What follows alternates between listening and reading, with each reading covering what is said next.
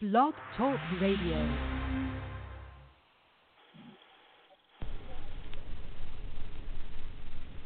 Center of the world, Africa. Center of the world, Center of the world, Africa. Center of the world, Africa. Center of the world. Latitude zero, longitude zero. Planned by the Creator. Zinjanthropus was the first man found on the earth. That earth was the motherland, Africa.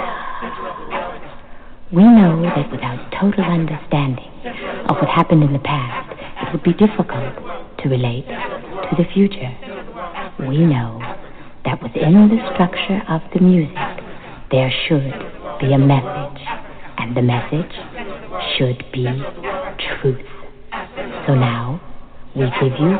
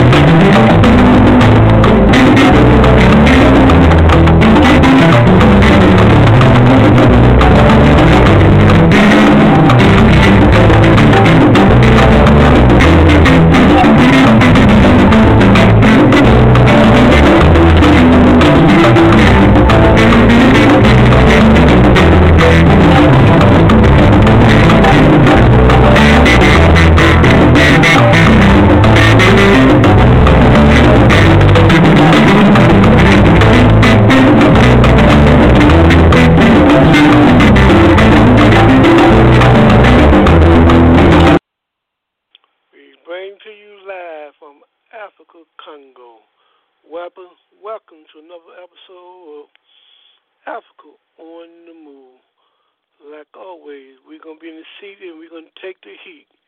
As we define it, we'll stand behind it. We come to share information where we speak truth to power and to provide you with information so that you can think and expose you to organizations so that they can help you think more clearly. Africa on the Move is an institution that was created for the oppressed sector of the world with, it, with, with its emphasis on the Pan African movement. Tonight, our theme will encompass telling our story. What is yours? That's right, we're going to tell our story, and we want to know what is yours. And to help us to do this tonight, like always, we're going to start with our party by introducing to you our political panelists and guests for today's program.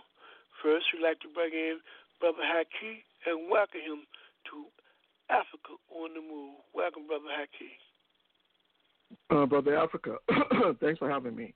My name is Haki Kamafi Nishoki, and currently with African Awareness. And of course, you know, my thing is all about institution building. But one of the things, you know, I think is important to bring out, Brother Africa, is that when we talk about the problem of scarcity in society, uh, oftentimes we don't understand that scarcity is the direct result of a political financial system which is geared toward the enrichment of a few at the expense of the many. Now, I want you to check this out, something I wrote recently. Now, the Chicago Mercantile Exchange will now sell stock options called futures for water in California. These futures allow investors, hedge funds, equity firms, municipalities to bet on water availability. Availability of water is compromised by climate change, droughts, population growth, and population, particularly fracking and environmental runoff like waste from domestic animals that runs into the water. Now, analysts say investing in water is good because one, a transparency, or the notion that we know who's buying and selling stocks. On this particular case, water futures. Or two, price discovery this whole notion of supply demand, and the fact that this particular model provides us with a better, more clarity in terms of who's buying and uh, how much they're buying. But of course, this is only half true. The bottom line is that this notion doesn't take into consideration the kind of manipulation or the corruption that takes, takes place with respect to the financial or investment institutions. Thirdly, risk transfer, and for our purposes, this is very important we understand this. Risk transfer is simply a way of saying both buyer and seller are guaranteed big dividends or returns. Obviously, access to water is life and death. Placing water under the machinations of the marketplace means many poor people throughout the world will not have access to water in the future simply by virtue of price. Now, remember, risk transfer means more profitability for corporations, banks, and the wealthy. It ensures large profits, ensures large investor class investments. When put on paper appears water as a commodity is reaching scarcity in the face of so many investments, thus the increase in the value of water. Simply stated, the more investment, the higher cost of water. The real motivations behind the analyst's optimism is the profitability factor and the likelihood this model applied in California will be utilized by other U.S. states and eventually throughout the world to justify poor people not having access to water. Access to water is currently an issue. In a small Mississippi town, water was cut off because the residents' wages could not keep up with the price of water. In all probability, this scenario is likely to play out over and over again for two reasons. First, billionaires like T. Boone Pickens are buying freshwater aquifers and lakes. Currently, he owns aquifers providing over 65 billion gallons of water yearly. Putting this in perspective, it, it averages out to, if, if the average American family uses 250 to 300 gallons per day. 65 billion gallons of water is considerable. Second, if the focus is on profits, it makes sense to pursue those entities or individuals that can supply the biggest return.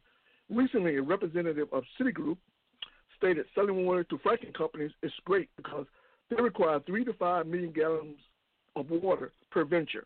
He went on to say that they are willing to pay $3,000 per acre foot for water as opposed to selling water to farmers for just $50 per acre foot for water. Now, if $50 per acre foot is seen as not profitable, how about a residential, a resident, a residential, uh, uh, residential uh, uh individuals uh, with a monthly bill of $120 a month? Now, alternatives to correct water scarcity exist, but the cost, according to capitalists, is prohibitive. For example, desalination plants would cost tens of billions of dollars to build. Costs associated with such a project will entail higher corporate taxes. The name of the game, of course, is the accumulation of capital. So anything that suggests otherwise would fall, probably fall on deaf ears. Now, here's the thing that we got to remember as a community. One thing, aside from wealthy billionaires like T. Boone Pickens buying uh, fresh water, we also got mega banks also buying fresh water throughout the world. Because I understand just in terms of how banks operate, we all understand the bottom line is, is, is always the, the driving force that's behind any and everything they do. And so for banks like Goldman Sachs, J.P. Morgan, Chase, Barclays Bank, Bank Blackstone, uh, which is an investment firm, uh, water is currently a $500 billion a year enterprise. And so this notion that they're spending money out there for water uh, means that they're going to pursue that. And if they can create a scarcity by utilizing the marketplace to justify a high cost of water, that's precisely what they do. And one of the ways they create the scarcity is that one of the if you got futures, futures, one thing you can do is continue to to repurchase that same contract. So as the prices of that of that contract continue to fall, you continue to buy these contracts. In the process, more and more people begin these contracts. As a result, not only these contracts become lower, but the but the, the amount the cost or value of water actually skyrockets. So therefore, it's my in, in my my financial interest to keep on purchasing, repurchasing these contracts. I'm not concerned about the value of water as related to poor people. I'm concerned about profitability. And so this is a, a primary concern that we're confronted with as a, as a people, as a humanity, because we got people in positions of power who don't give a damn about humanity, whose sole fixation is about profitability and making as much money as they possibly can. The damn the hell with the human life. So this is the issue issue that we're confronted with as as as as, as, as people, and it's one of the things that we have to understand that this is not going to merely go away simply because we perceive it as simply wrong. We have to understand this is in fact how the system works, and if we don't get about the business in terms of changing that system, destroying that system, if you will, then the bottom line is that we become victims of that same system. And I close with that, Brother Africa. And again, thanks for having me. Thank you, Brother Hakeem. Next, we'll go to our brother, Brother Moses. Brother Moses, welcome to Africa on the Move. Thank you, thank you, and greetings, Brother Africa. To greetings to everyone within the sound of my voice. My name is Robert Andrew Moses. I've been in the struggle for scientific socialism from the moment I was introduced to Marxism during a government class back in my high school years, 1968. I call Marxism the race secure racism. I bear witness that there's one God, Jesus, who is the author and finisher of my faith, and that Mao Zedong is his messenger for government. Fathers, help your children. And we don't reverse correct verdicts. I'm pro choice and I vote. Thank you again, Brother Africa, for allowing me to be on the show. Thank you, Brother Moses, as always, for your contribution to our programs. Next, we'll bring in our special guest for today, his name, is Brother Alvin Jackson, out of New Orleans, and we'd like to welcome Brother Alvin to Africa on the Move. Welcome, Brother Alvin. Tell people a little something about you. Well, well, thanks for having invited me. It's, it's a pleasure to be here uh, speaking about what my, my passion, which is the history of our people, uh, which is a collective history, and I make no bones about that. Uh, I'm the owner, founder of, I would like to say, the uh, probably one of the hippest uh, little history of jazz museums in the world. Uh, of course, I've only been to one in Cuba, mine, and one in New York. But uh, in terms of authenticity and sincerity, I think I rank among whichever one might be out there. And what we do is we share the history of people and how people have collaborated historically to create the sounds of music that we all love today. And that's my focus and my passion. Predates all a lot right. of this. Uh, Go ahead, brother. I mean cut across and finish your point. No, no, I just said that it predates a lot of what uh, Eurocentric jazz historians have written and have been writing about that tends to exclude a lot of the nuances that create that help to create the sound of jazz. And when when I speak of the sound of jazz, I'm speaking of music outside of a Eurocentric realm that one would find uh, not only in Africa but throughout the Caribbean and Central and South America, of course, here in New Orleans as well. All right, what we're going to do for our listening audience uh, later on during this program, we're going to have a particular special segment where we can talk to Brother Alvin about his life, his contribution to humanity, and the things we can learn from it. But right now, what we're going to do is we first would like to acknowledge our brother to our brother Anthony Williams, who is right now is is is is not feeling well. He's under the weather he is listening to the program. We'd like to give a shout out to our brother. We also like to remind you that from time to time, uh, we may have some glitches in this program. If uh, we have that particular problem still, please be patient with us. Uh, we will try to resolve it, but it's an issue that we've been trying to work out, but we can't control those mechanisms.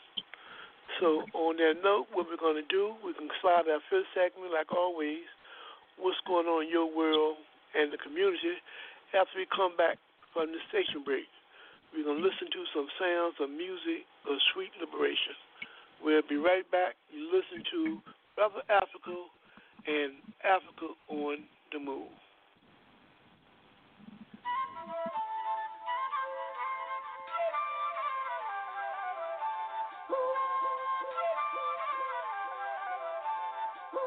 So vast, so great, the African embrace. The color of life, universal harmony. The earth supports our conscious effort for sustained humanity. Human beings human love on a spiritual tip. So vast, so great. The African embrace. Live beyond, love beyond your skin to where you belong.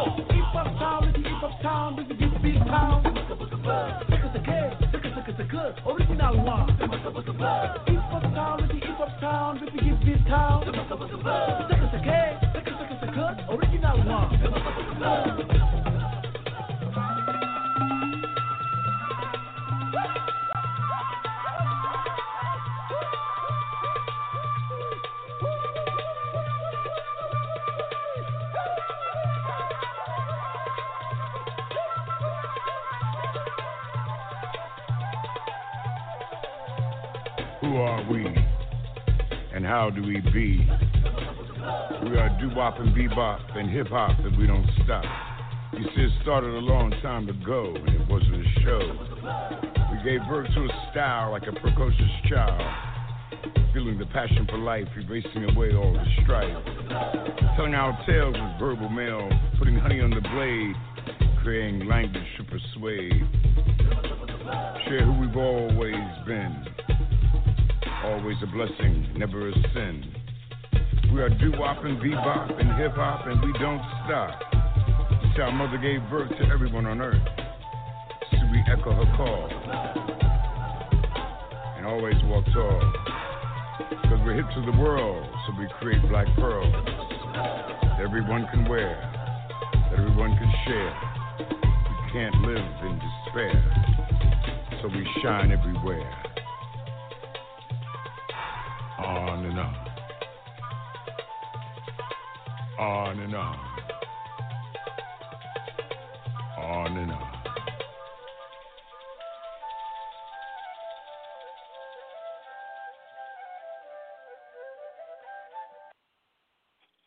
We'd like to welcome you back to Africa on the Move. I'm Brother Africa. I'll be in the seat and I'll take the heat. What we're going to do right now, uh, we're going to talk a little bit, get on that first segment, what's going on in your world community. But before we do that, there is one response I'd like to uh, raise for all our panelists, analysts, and our guests today. Based on Brother Haki um, earlier um, presentations, when we're dealing with this question of privatizing water. I think it's a very important issue that he raised. And he raised it in the context of we can see a, a continuation of a pattern of the, of the capitalist system and its philosophy, in which it's a system based upon imprisoning, slavering the masses of the people. And by that, what I mean is that I believe Marx once defined this concept of freedom as freedom is having the ability and means to control those necessities for life. Well, if food, water, and shelter is a necessity for life, and you can privatize those necessities, then what you're doing is you're putting an individual in a position to control the rest of the human beings. So in terms of privatizing the water, Brother Haki, I see it falls along the lines of trying to privatize homes, pri- privatizing the food productions, privatizing the clothing machinery. So all these things we need just should be part of our human rights to have a human being to um to survive. They are privatizing it. So when we talk about water, I'd like to um, know the panelists' um, position on should water be something that any society should allow to be privatized? And if so, why? So, where are you at on this, brother, brother Haki? What's your position on that?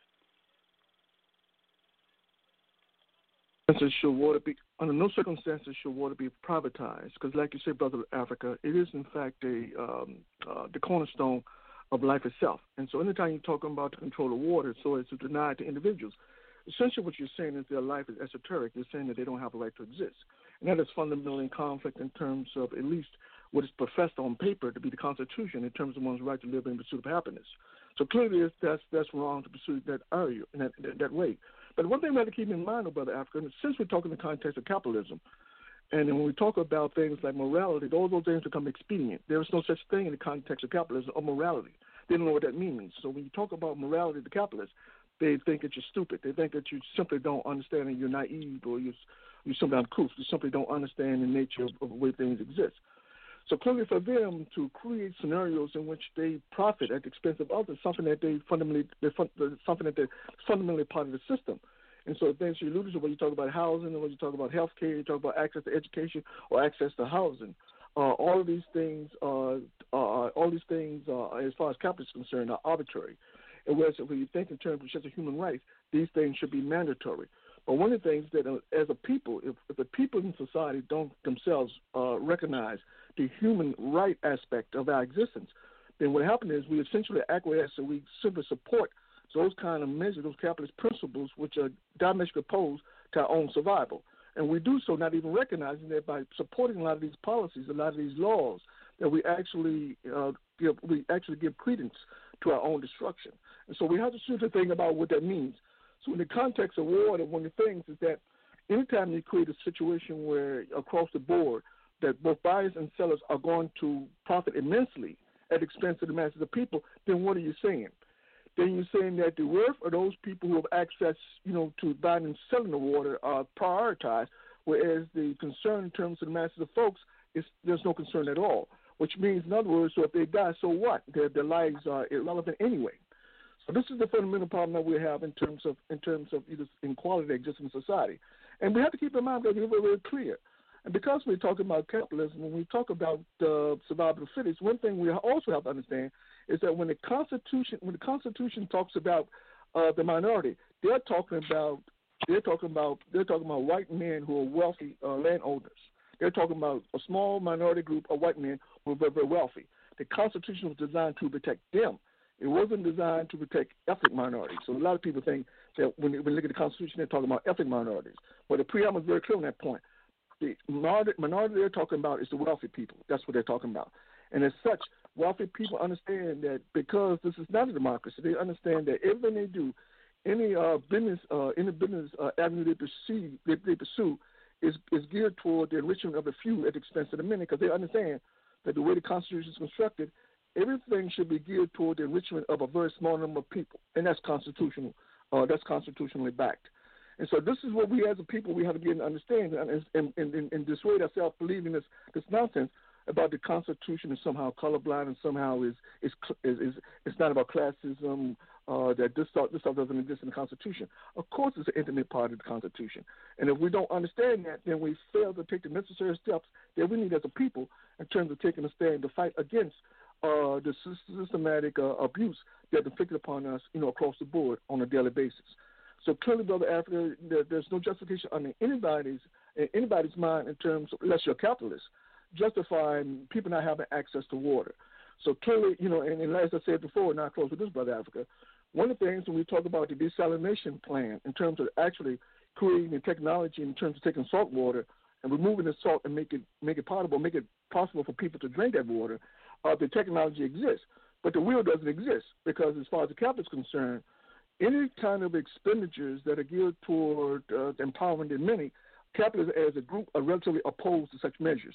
So when you talk about creating a situation where all of humanity would would would uh, would, uh, uh, would would would benefit from having access to water, most capitalists say no, no, no, no, no, no, no, no. According to my world, according to how I understand the world, uh, if you're not fit, if you if you if if you if you're not up to the task, if you're not hardworking, if you're not wealthy, then you have no right to fundamentally to exist. And so, therefore, for me to create a situation, a system, which you have access to clean water, fresh, clean water, is something that I don't subscribe to. And this is the fundamental philosophical problem that we're confronted with in terms of capitalism. And nobody, or, and, and I would dare anybody to call me and defend capitalism, and we'll have that discussion. But I'll close with that. Okay, Brother Moses, your position: should water ever be allowed to be privatized?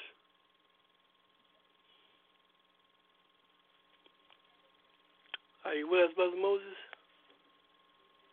While we waiting for Brother Moses yes, to yes, check. Yes, my phone's on me. Yes.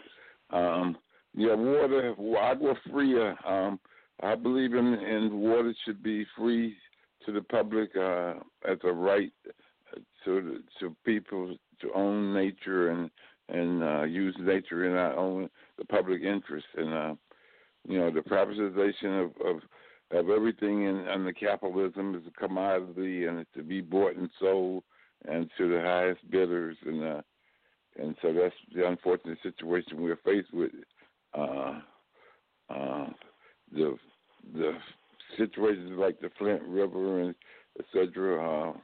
Show that you know the capitalists are not concerned for the masses of people, and we have to recognize that, and we have to take control of the government and and use it in the interest of the people. And uh, that's a matter process of getting to that point. Thank you. And let's go to Brother Alvin. Brother Alvin, what is your position? Do you think water shall be allowed to be privatized? Well, I'm, I'm, I've listened to the gentleman who brought the subject forward, and of course he's he's well read on on the subject matter. Uh, but some of the things which, uh, of course, including in his discourse, desalinization. Desalinization is nothing new. Desalinization came under the Navy using Navy apparatus to desalinate water to make it potable. We're speaking of 50, maybe a 60 year old technology. My, my question would be uh, to the esteemed panel what are we doing to ensure that those for whom we elect to public office, we can hold their feet to the fire to ensure that the public should have access to public water? What are we doing to ensure that the folk whom we send to Washington, D.C. and the various state capitals have not and will not become part and parcel to whichever movement, uh, this, as we speak, in this capitalistic movement to attempt to buy water from the public body? That, that should never happen. We should not allow it to happen, but we, we can only control that by voting for people who will have our vested interest, not the interest of the capitalists we understand that capitalism is great. The Constitution, as as the young man spoke of earlier, when the Constitution was conceived and created, we were by and large enslaved and had no rights of constitution, constitutional protection. In addition to it, those of us who were quote unquote free were semi free and at best low rate second class citizens without the right to vote. So this country was not designed for our comfort and mind and three or four hundred years later, what what are we doing? What have we done to guarantee our access to all of that which we as human beings are, are entitled to as creatures of the same maker? Well, panelists, anybody like to respond to the question Brother Alvin raised? But before you respond, I would like to just throw some other components around this whole concept of, of, how water we view as a tool to be privatized and used against the interests of the people. One of the ways of how one can co-opt or privatize something while saying it's privatized can also take place, from my perspective, is through the use of how one can take over the government machinery. For example, if you look at your civic governments um, throughout the various cities and states. One of the things they have been doing for for the past 15, 20, 30 years is they have been going up on their utility costs. Part of the utility cost is this question of having access to water. Now, in the cities, sometimes these utility costs can be so high, it forces people out of their homes. Not only does it force people out of their homes, but they have built policies where if you cannot get functioning water, running water in your homes, it now becomes available for your home to be condemned, and therefore you can lose your home, and the state can kick you out and take your home and sell it to somewhere else, all based upon the availability that you don't have the necessary resources to have access to water. So, looking at all of these issues, as well as it is true when someone said that in the near future, water will become a commodity where basic walls will be fought over around nations. For example, many people don't, don't know that one of the reasons why the West, led by the U.S. imperialism, attacked Libya was that they really wanted to have access to their large underground reserve natural water, fresh water. Because the world, according to their standards, is running a shortage of fresh water.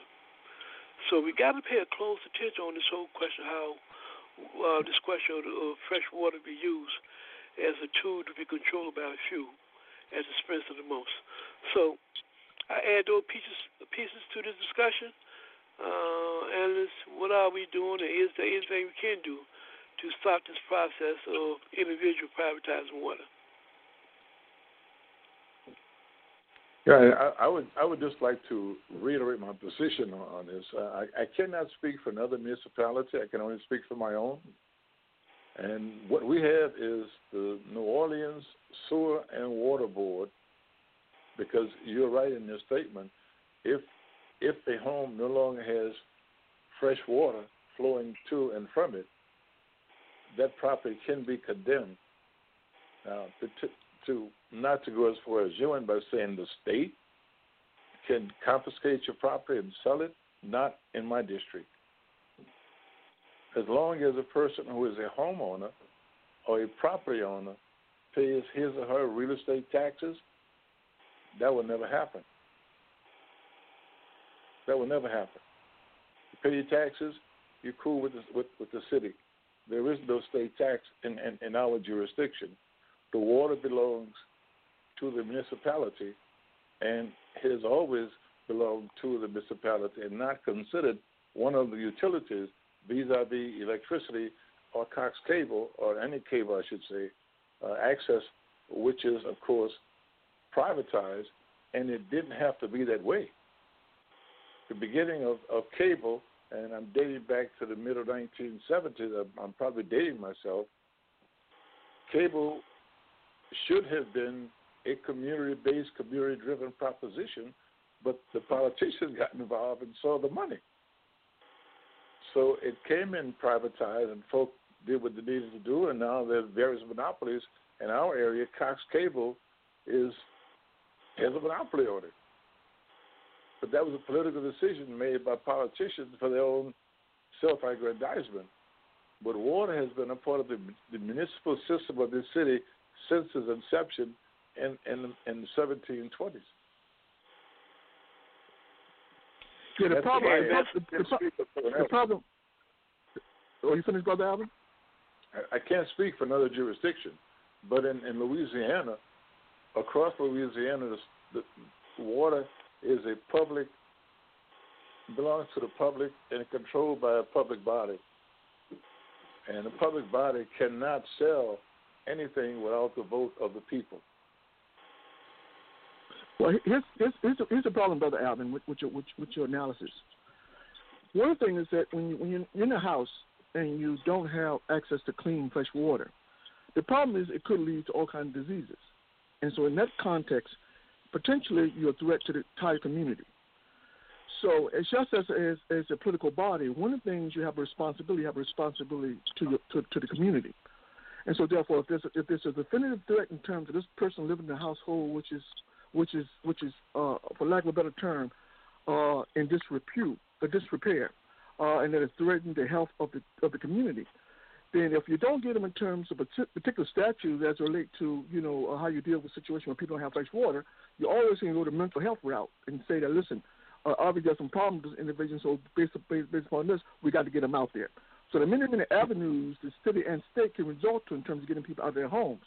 So don't be too too too confident. You know that can never happen in New Orleans, because I can tell you definitively that will happen in New Orleans, and it's going to happen in New Orleans, and you and you'll see. I mean, in the near future, you'll see that. But anyway, uh, my my thing is, let me just respond to something brother brother brother uh, Africa said. Uh, you know, one of the things, um, you know, um, and I don't want to repeat myself, but but one of the things, brother Africa, you know, when you know when, you know, you know, this question turns with expediency. I, I think it's important that we understand that people can almost justify anything under any circumstances. And one of the things is that when you elevate individualism to a level in which, you know, um, which implies somehow that others don't exist, that the only the only existence is your own, then fundamentally you create a, a mindset which says that you can justify almost anything as long as you benefit personally. So it seems to me that capitalism is the, the epitome in terms of elevating individualism. And so therefore, it's very easy for people to to engage in practices, uh, economic practices, which say that, well, listen, in order for me to to, to provide to pay huge dividends to my shareholders, then what I my, or my stakeholders, what I got to do, I got to simply raise prices. It then becomes a question in terms of how do I raise these prices, these these prices. And so you come in these legitimate schemes, these very convoluted, con, excuse me, convoluted schemes in terms of creating ways to justify more, more, more money, you know, for your stake, for your shareholders. Uh, and, and, of course, we see this as being justifiable. But often, what we don't understand is that in the context of making it making it possible for a few, a very small number of the population to financially benefit, we do a great disservice to an overwhelming number of people. And what has to happen is that the overwhelming number of people have to have to begin to understand that we're in this together, and we got poor people got to stop fighting poor people and get to understand that this this this, this consummate threat, this threat directed against us is is is uh, impacts all of us, and not just some of us. And so we have to become to understand that. Now, to Alvin's point, in terms of when he talked about you know leadership and, and leadership in, in, in Congress, in terms of you know preventing these kind of things from happening. The problem is that the problem is this one of, of corruption. I mean, by and large, a lot of these people going to to Washington D.C. They do so because they understand not only there's a certain amount of status associated with serving in Washington D.C., but also the opportunity actually to capitalize in terms of making money. So you don't make money by by rocking the boat. You make money by playing ball. And so recently, the, the so-called Democrats, and I, I could never understand this, the so-called Democrats just voted $715 billion for more war. So every year, $715 billion is allocated for military expenditures for more war. These are Democrats. These are not Republicans. These are Democrats. So on that level, if, if these same Democrats can understand that that $750 billion should be used for the good of the communities, how can you get them to understand that things like in terms of privatization of water, uh, things like uh, people not having access to homes, um, people not having access to education, uh, people not having access to jobs, how can we get them to understand those things are priority, those things are necessity? The chances are they, they understand it's a necessity, but it's not in their interest because there's no money uh, associated with actually standing up and fighting the system. So let's be clear on this. So the people that we send in positions of power to Washington D.C. are not people revolutionary. These people are these people are traditionalists in its in its most in its, in its sincerest form. They're not about rocking no boat. They're not going to do anything that's going to antagonize with the positions of power. AOC is the only person in in in, in the congressional body uh, that that steps up and stands up and speaks on behalf of the masses of people in terms of aspirations and needs. She's the only one. Why is she the only one? Why is she the only Democrat doing that? So ideally, it's good to talk about that our, our, our, representatives should be representative of our needs and interests and aspirations. But the bottom line is that we know better than that. Unless we as a community can can facilitate a situation in our communities, which we have the most the most uh, committed, the most principled, the most honest people to run for office, then what we get is more of the same. And this is the fundamental problem that we've got. So we can't ex- expect, as it currently exists, those corrupt individuals who seek power, you know, to, to, to get in positions of power and then to do things to undermine uh, the, the thing that they value most, which is the pursuit of power. So let's be clear about that. So I'll close with that. Well, let, let, and let, let's, but you're, and, and, and I, I don't disagree with that, what you have said, but also let's be clear about something that you said as well that those folk are in it for themselves once they're there. But when we look at, forget about the other folk. Let's talk about the the, the Black Legislative Caucus. When when we look at these guys who are boasting about being career politicians, having 10, 15, 20 plus years in the House, not very many in the Senate, but in the House, and we collectively, not not individually, we collectively continue to re-elect them without any serious opposition is akin to when you continue to do the same thing the same way ad infinitum and expect different results, somebody's crazy. So I think we should look in the mirror first and, and ask ourselves if I'm that much concerned about clean, potable water and don't want to risk the, the, the chance of losing losing access to it, and these guys who've been sitting there for 10, 15, 20, even four years in the House, two terms, and they're not protecting my interests, why am I voting for you again? What is what what could that what would motivate me to continue to send a person who does not have my vested interest back to Washington D.C. or to the state capitol or to a local city council or county board? We we have to look in the mirror and ask ourselves, but yeah, you're right, you're right, brother Alvin. You, you're absolutely correct. You're absolutely correct. That's my point I'm making. That if in fact if we if we create a process in community which we identify the most principled, the most honest, the most the most uh, uh, the most people, the most integrity in terms of these offices, then they go to these offices to represent the masses of people interests. But right now that doesn't exist. Right now people are conditioned to believe that simply just being a part of the process is, is, is all that you need. To, is all that you need. And so, and also, then you got this, the political machinery, which says that certain people, given your background, could never run for office because you're not getting any financial support or political support or any other support otherwise, because they understand you represent a, a, a, a, threat to their interests. And so, therefore, this is the, the fundamental problem that we're confronted with. So, our people can continue to elect the same people over and over again simply because they believe that in fact that the best chance of bringing about the change is to continue to send those people back to Washington, not understanding that it's all part of a game. But uh, but how you educate people to get people to understand that it's all part of a game. Uh, and once they understand it's all part of a game, then realistically we can begin to create a, a process by which we identify people who are principled, people who are honest, people with integrity to run to, to go to Washington, who we know are going to fight uh, for the masses of people. So we have, so we we, we, we, we, we increase the number of AOCs that exist in Congress uh, who are who are fighting for our interests, even though understanding that fighting for our interests is not easy because you got an established body who are diametrically opposed to the interests that that uh, benefit the masses of people. But you have to have that consciousness in the community in order in trying to understand that. Most of our people don't understand that.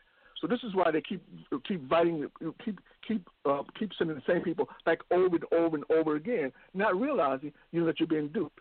So, but this is part of the process. This is part of the struggle.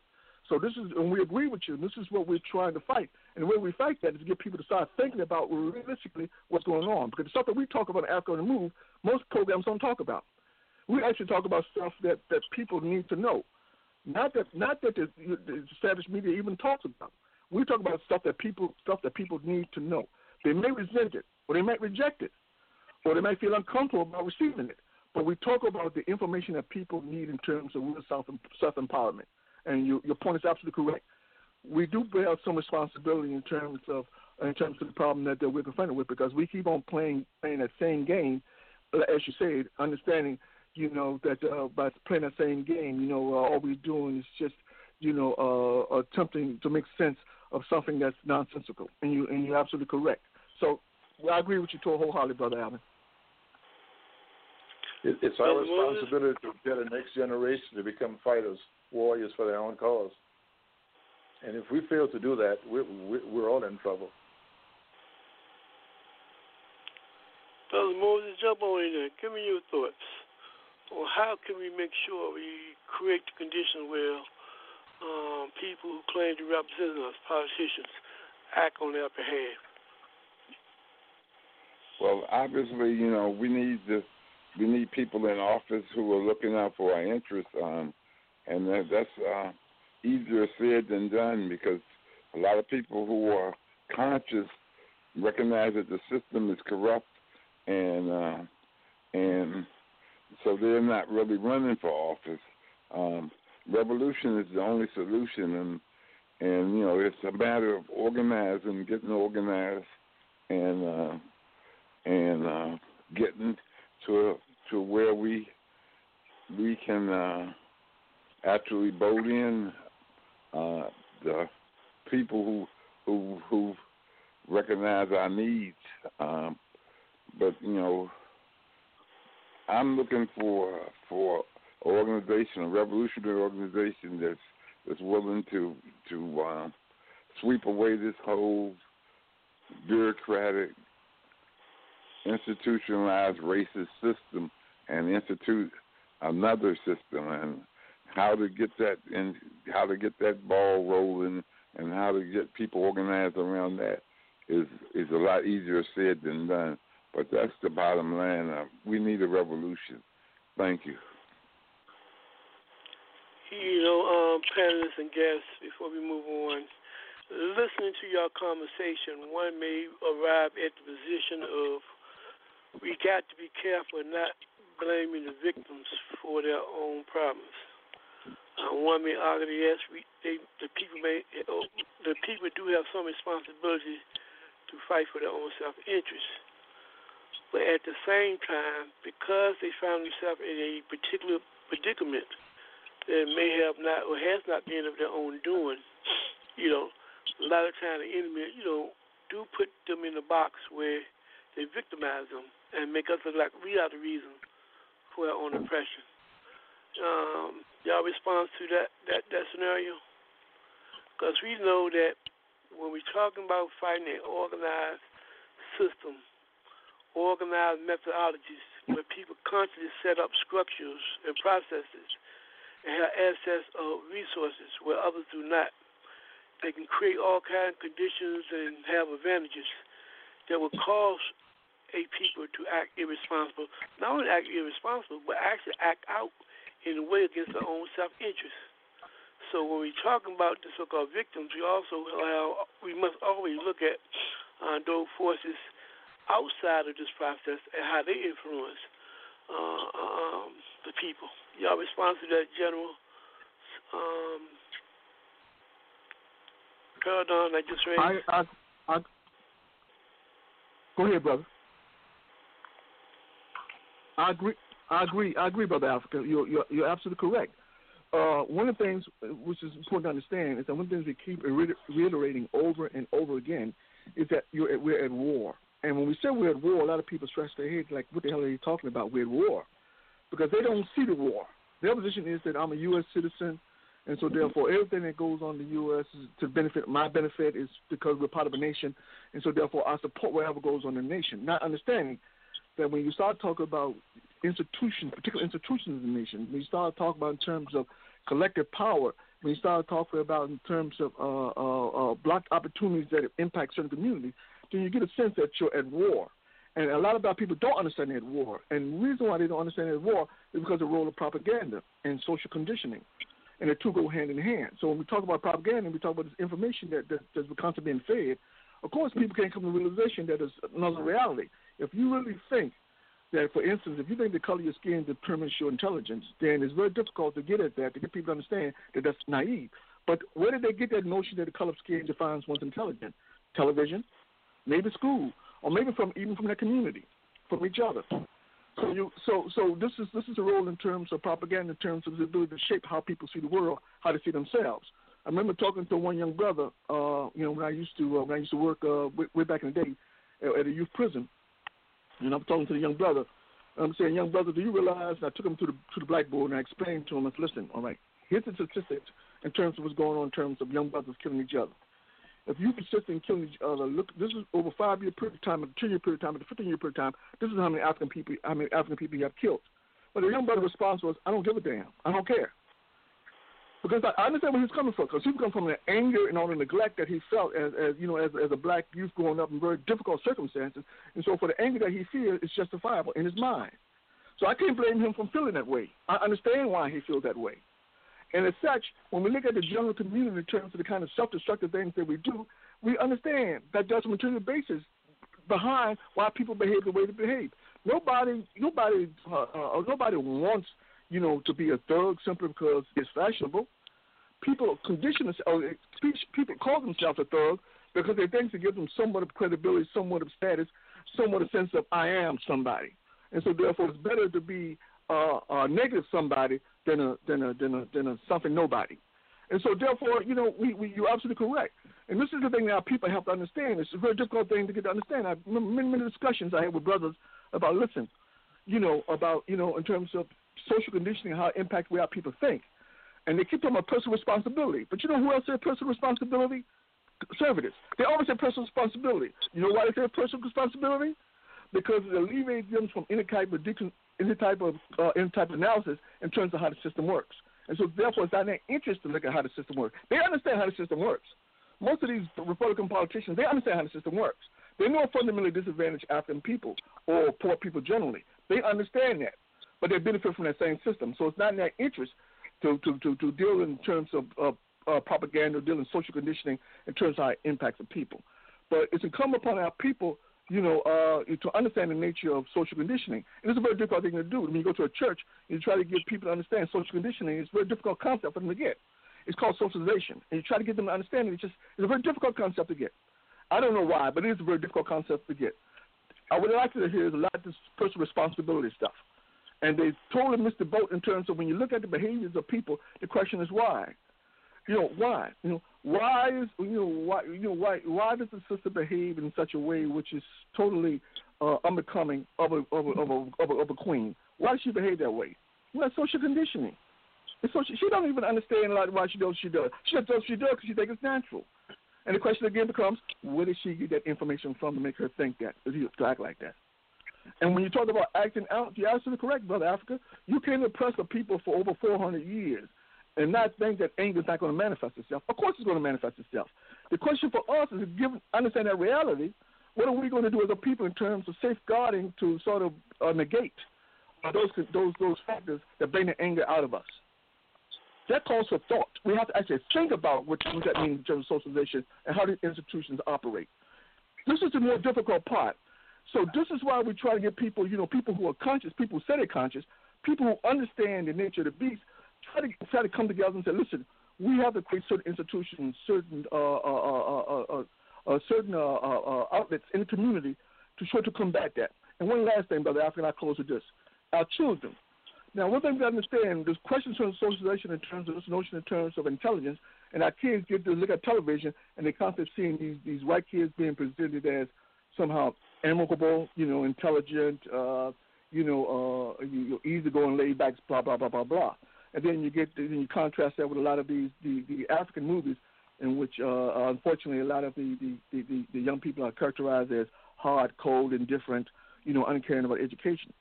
So these kind of stereotypes, these kind of perceptions get picked up by our young people. The question is, what are we as a community going to do to make sure our children don't pick that up?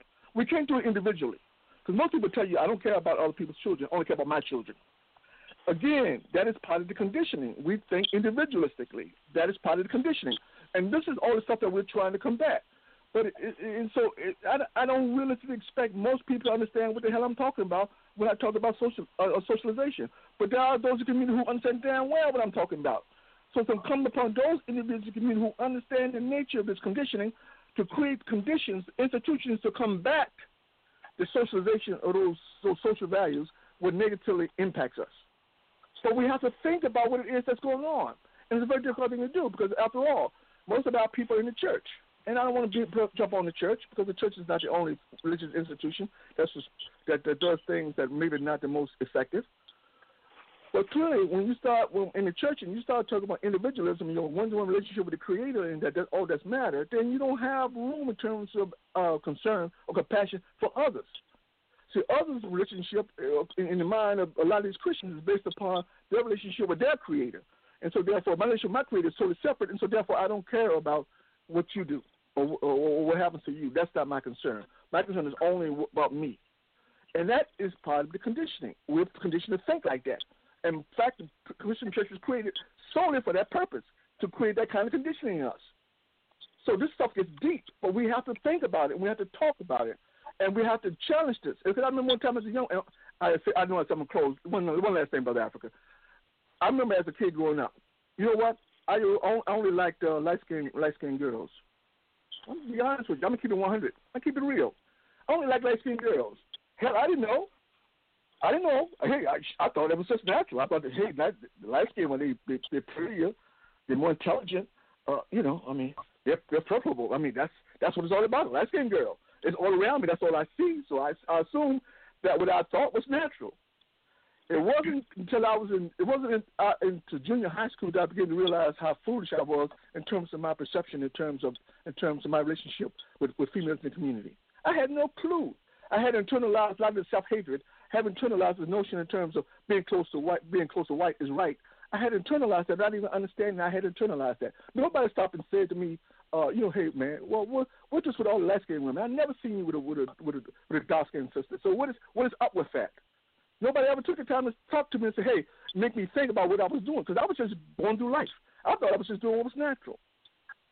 It was conditioning, and I and and, and I say and I and I and I say I was infected by that, you know, as a young man. I grew up with that mentality. I'm not going to pretend like I didn't. I did.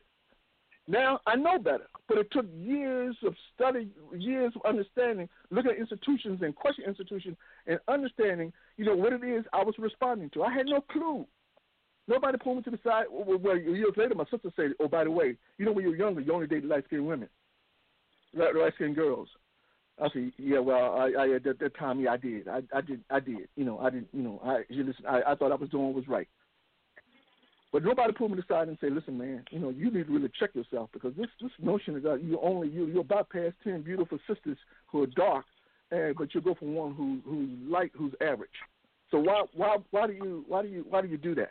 Nobody ever pulled me aside and say, hey, man, you need to check your mentality. Nobody did that because the people who most people around me didn't understand the role of conditioning. They didn't understand socialization. They didn't understand the role of propaganda in terms of how it impacts the way people think, particularly particularly you know uh, um, um, you know uh, people. Well, not just poor people, but people across the board. So I told him, Brother Africa, I'm sorry for taking for talking so much, man, but uh, I just appreciate the question. Thank you. Anyone let, let else just drop like my to two share? cents. Yes, yes, Brother Albert. Yeah, brother Africa. Let, let me just drop my two cents and respond to the brother and his his desire for light skinned girls. If the light skinned girl didn't like chocolate brothers, you would have been out of luck.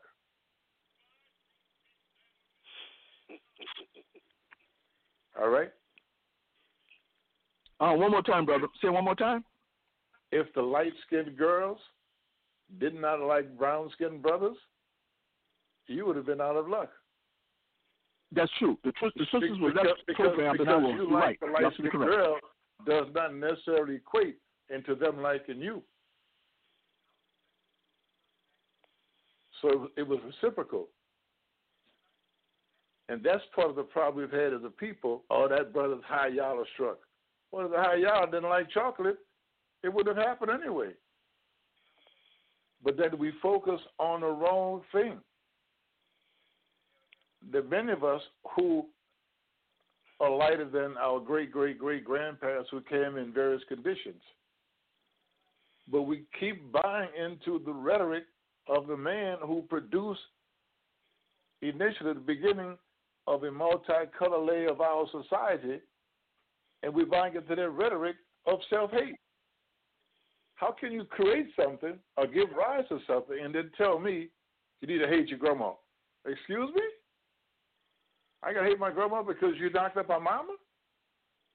So it goes as you so, socially speaking. I'm with you, but the social side of the strata is so deep. We really need to think about what we're talking about. When when when we can speak of, and again, I I, I stay in my lane. In Louisiana, when we are able to speak of light bright, damn near white in 1785, and this is 2020, somebody's been sleeping white for a hell of a long time before we were out of slavery. And two black folk can create an albino, but they cannot create what we consider as being a European type of humanoid. We cannot, and, and to kid ourselves, you see two two black persons can create an albino devoid of melanin. You've never seen two black people, black in terms of real pigmentation, create was considered to be a mulatto, which is a half mule based on the Spanish side of it, but a person who's 50 50 or a quadroon, which is one quarter African and three quarters European. You've got to have the two different species in order to create that. But we let the same people who created and assisted us in further creation tell us that that was wrong.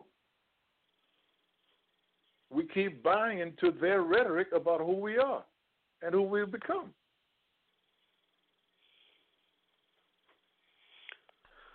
All Yeah, right, well, let's me just one, let, me, let me real quickly, Wait, wait, Brother wait, Africa, wait. if you don't mind, real, real quickly. Anthropologically speaking, uh, I I don't quite I don't quite agree with your analysis. I hear what you're saying, but here's the problem in terms of your analysis.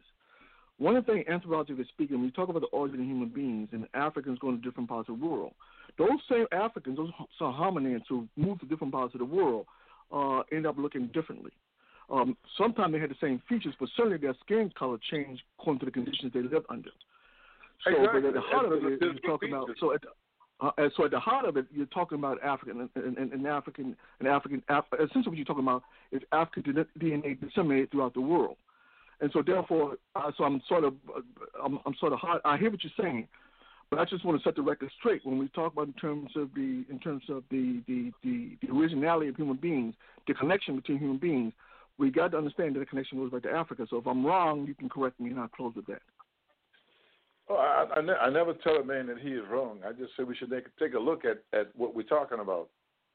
When we look at, at the African diaspora, and I would like for us to consider what we speak about relative to this conversation, of those folk, us, who are of African ancestry living in the United States of America and or the Caribbean, Central, South America, Mexico, Philippines, that we can put our finger on, where Europeans are, are, are known to have removed us from one spot to another, just as West Africans during the 600s to the 1400s colonized southern Europe. That's from Naples across to Portugal. So we've been akin to each other for a long time from a miscegenated, anthropologically speaking, from a miscegenated perspective. And again, I, I make my point again. Two Congolese can make an albino, but they cannot make a, a mulatto, which is not a good word, but a half-breed person, and that person can make a quadroon, which is a quarter African person, nor an octoroon, which is a one-eighth African person. You need another species in order for that to happen. That's the point I was trying to make. So when we speak of light skin, dark skin, light skin sister, light skin brother, it begs a question. If we look at some of our folk today in American politics who have mixed ancestry and identify as black, some of those people coming in from Central South America, not the Caribbean as such, would be considered white. Whereas in, in, in, in, my, in my state, in Louisiana, if you consider Afro Creoles, because we know the history. But coming from another another geographical region, coming into America, they're considered white. It's not some. It's more than semantics. It's a state of mind. Let me let me ask you this, brother uh, brother Alvin. Uh, so what what do you, what do you say about uh, those individuals, say in, in Indonesia or the Philip in the Philippines, Indonesia, the Philippines, or China, or who are very very dark, who look African? What, what you so what you say about them? Some of those folk, if you look at that from a, from from an anthropological perspective, I'm, I'm going to remove the Philippines for a quick second, if you don't mind, and go to China, to uh, Laos, Thailand, that whole Burma Trail. Those folk are African. If you go to the island off the coast of India and look at those folks, there's less than 800 of them still surviving today. They're Bantu. But those are the indigenous people of what we call today India. You find some of those same folk in China as well. History has not served us well by keeping us away from the real history of our people as opposed to being stuck with only Western civilization. And that and that has its problems as well. Because in Western civilization, it has been said, and is still being said, don't go back beyond 400 years. Because when you go back beyond 400 years, we're now speaking of the Moors from West Africa who have colonized Spain and Portugal and southern Italy and, and Sicily from, from Hannibal, from, from the, the, the Carthaginians. They don't want to go back that far because that's where their blood began mixed with our blood, and we were the colonizers, not them. Yeah, well now now now we're beginning to now we're beginning, beginning to connect. I'm glad to hear you say that. But anyway, let me ask this one final thing. What do you think about Italians uh, or Greeks who who who are dark? Um, what do you think about them? How would you define them? Colors, man, come on. I don't know about where you guys live, but but Italians and Greeks and Turks and those folk of color in, in, in Louisiana, particularly in New Orleans, were not considered white. They didn't have to, to attend school with us, but the damn sure couldn't live with white folks. And the same thing applies in Europe. You would find a person from the same region which you just mentioned, leaving after leaving Southern Europe, moving into the central northern part of Europe, they were known as, oh, they're from the South. Well, where's the South? It's the, it's the Mediterranean. Well, where's the Mediterranean? That's North Africa. They were not called the N word because that is not how folks spoke. But it was understood, clearly understood, that they were mixed ancestry. And that has been happening for eons. Let me, let me give you something yeah, so out of the Torah and the Bible, right, right quick. When the Assyrians were tempted to annihilate the Jews, and this again is you find in the Torah as well as Kings in the in the Bible. The bowmen is which what their nickname was. The bowmen from Nubia destroyed the Assyrians to save the Jews. Nobody talks about that. This is before Christ.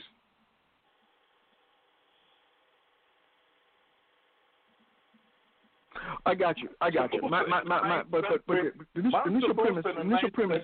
Left from, from, from the kingdom of Ghana, who's the richest man in the world, according to history, Mansa Musa, and traveled from his kingdom across Africa, Mali, Timbuktu, the University of Timbuktu, 7th century AD in Africa. There's no university in Europe then. Through Egypt, across the Red Sea, with his caravan. If I've got all this gold with me, you know somebody's daughter's hanging out with me and my men.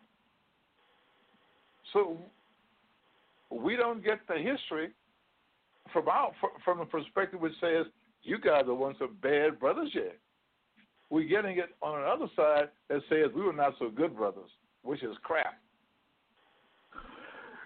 Yeah, brother Alvin. If you go back and listen to the uh, to the um, archives of Africa on the Move, we talked about it in, in depth. Everything you talk about, we talked about in depth. Okay. So we don't we don't we don't talk about uh, uh, history superficially. If we can talk about it, we talk about it in depth. So if you want to go back this, and this check out my, the archives, this is my first time. We, we talk, talk, talk, yeah, yeah, I understand. But if you want to, oh, okay. talk, all the things you're saying is all the things you're saying is correct. I just wanted to make sure that we were on the same page in terms of the African DNA that exists throughout the world. That's all. Oh yeah. For, now the Philippines, the Philippines, the Spaniards called them negritos. And I would ask any one of you guys the next time you speak with a Philippine, a Filipino, a Filipina, just say, "Hey man, uh, hey lady, tell me about the about the negritos." You will stop them in their tracks, and they will look at you. Have you been to the Philippines before? How do you know about that? Because we don't talk about them. That's real stuff, even today as we speak. And we cannot forget the fact that the Spaniards took some of the negritos into Acapulco region, Pacific side of Mexico, which is where their bloodline still is. You go and see the biggest afros on those heads of those Indians, it makes you wonder, where the hell am I? You know, just, you know, when you travel, you meet folk from all over, and you see things that that makes you study and research.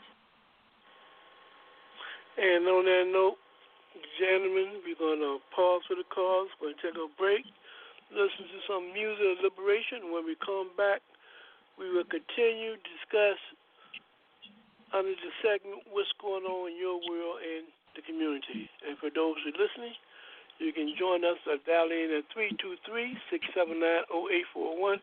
We're going to talk about what's going on in your world and the community. When we come back, you listen to Brother Africa and Africa on the Move. And our theme tonight is telling our story. And what's yours? We'll be right back.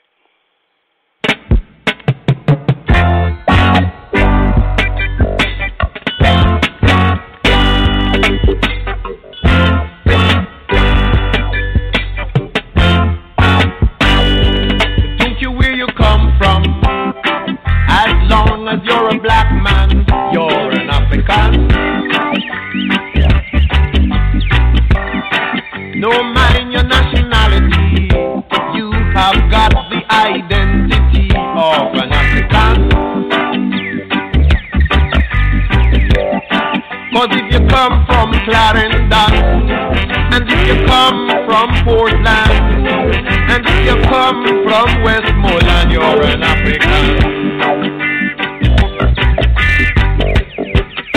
So don't care where you come from.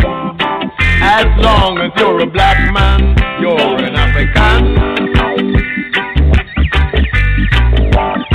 No mind your nationality, have got the identity of an African.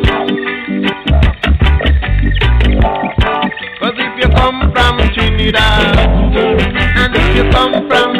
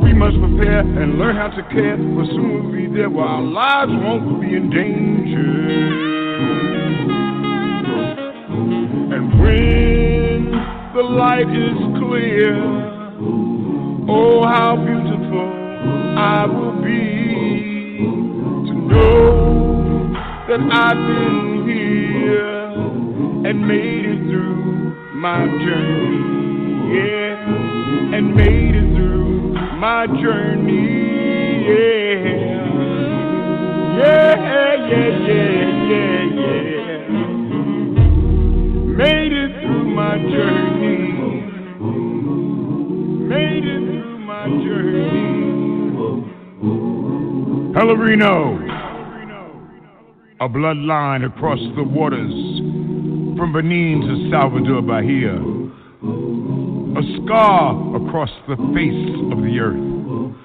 Pelourinho, the place they brought the Africans, the place where they tried to make them slaves. Pelourinho, you can feel the whip, hear the cries, and see the blood in the red clay. The clay that holds the stones together is African. And each stone is a bone from a people called slaves. Pelourinho was the place where death came to dwell. His neighbors did not complain, for he was a way out.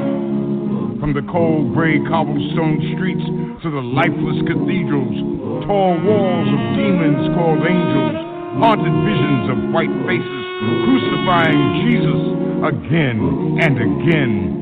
But in the sacrifice of this blood, of this dance with death, comes life more rich, more pure, more alive, where death spent many lonely nights pacing the floors of his funeral parlor, waiting for someone to die.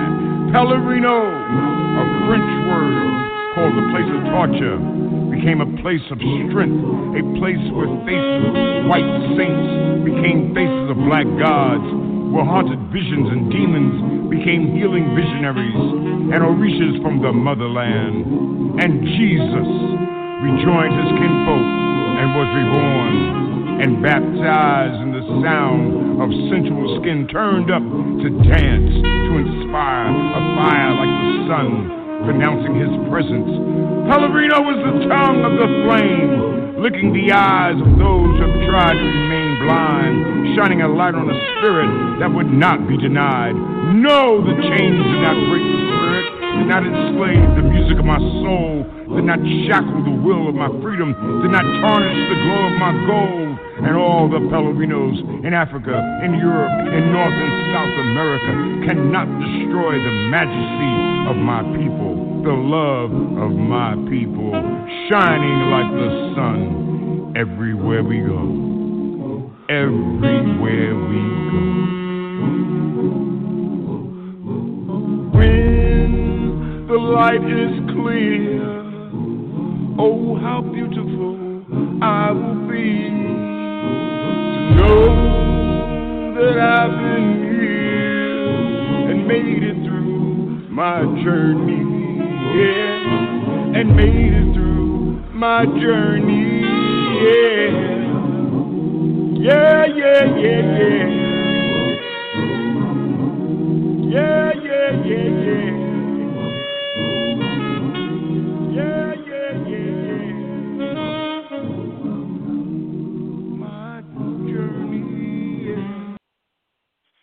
We'd like to welcome you back to Africa on the Move. I'm Brother Africa, your host tonight. We're in the season we're taking the heat. As we define it, we're going to stand behind it. Right now, we can go to our political panelists, and analysts, and our special guest, um, Brother Evan Jackson, today. We're going to talk about what's going on in your world and the community. Right now, we start out with Brother Haki. Brother Haki, what's going on in your world and the community? Well, Brother Africa, I'm going to depart from the uh, normal serious uh, discourse and with something I think a lot of people find, probably find trivial, but I thought it was interesting nonetheless. But anyway, recently, uh, uh, security chief of Israel, security chief of space in Israel, Haim Eshed, he alleges uh, aliens from the Galactic Federation have been in contact with U.S. and Israel officials for years. He went on to say that they signed a contract to do experiments on Earth. And it got me wondering, because when I think about all the people who are missing on a yearly basis, you know, in the, in the U.S. throughout the world, it got me wondering.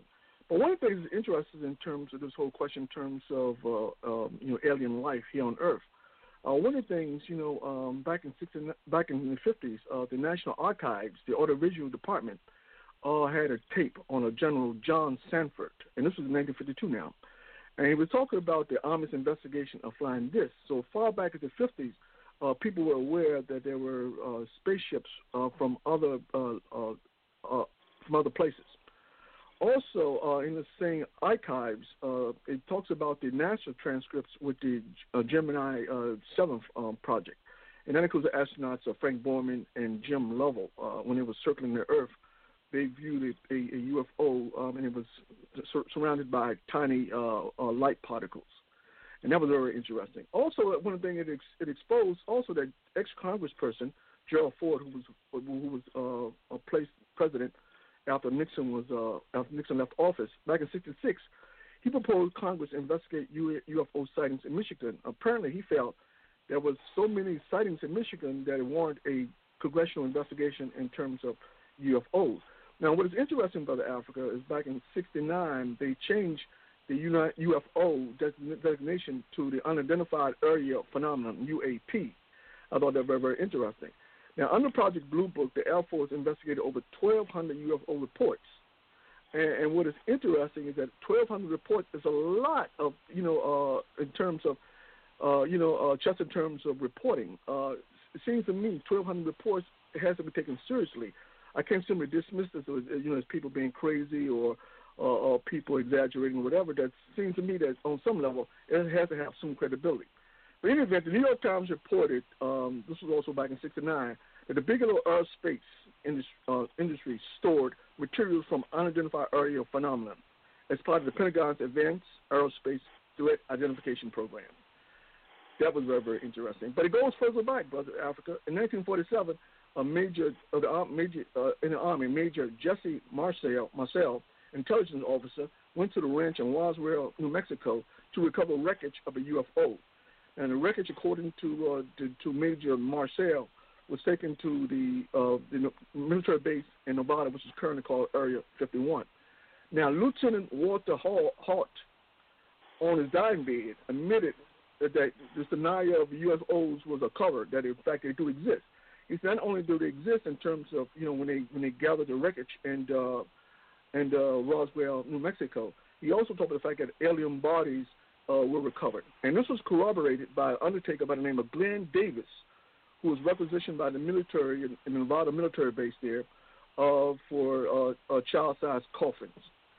So it's all very, very interesting. So I said it to say that, you know, one of the things I'm concerned about is that if in fact they do exist, one of the problems I have with it, when you look at the history of America, of, of the United, of, well, the history of the world, and you look at one force goes to another part of the world, you know, uh, under the guise of friendship and turning up, turning against the people, murdering them and taking their land. I'm concerned that what's the possibility in terms of people from another planet who may be much more technologically advanced do the same thing in terms of you know in terms of the U.S. So anyway, something to think, something to ponder, something to think about. So I just thought it was interesting. So I just I just thought I I bring it up on the show. All right, thank you, Brother Haki. Next, Brother Moses, we come to you. What's going on in your world and the community? Well, it's been an interesting week. Um, um, I think you know we've the Donald Trump is still in denial, uh, but things are moving along uh, in terms of transition to a new administration.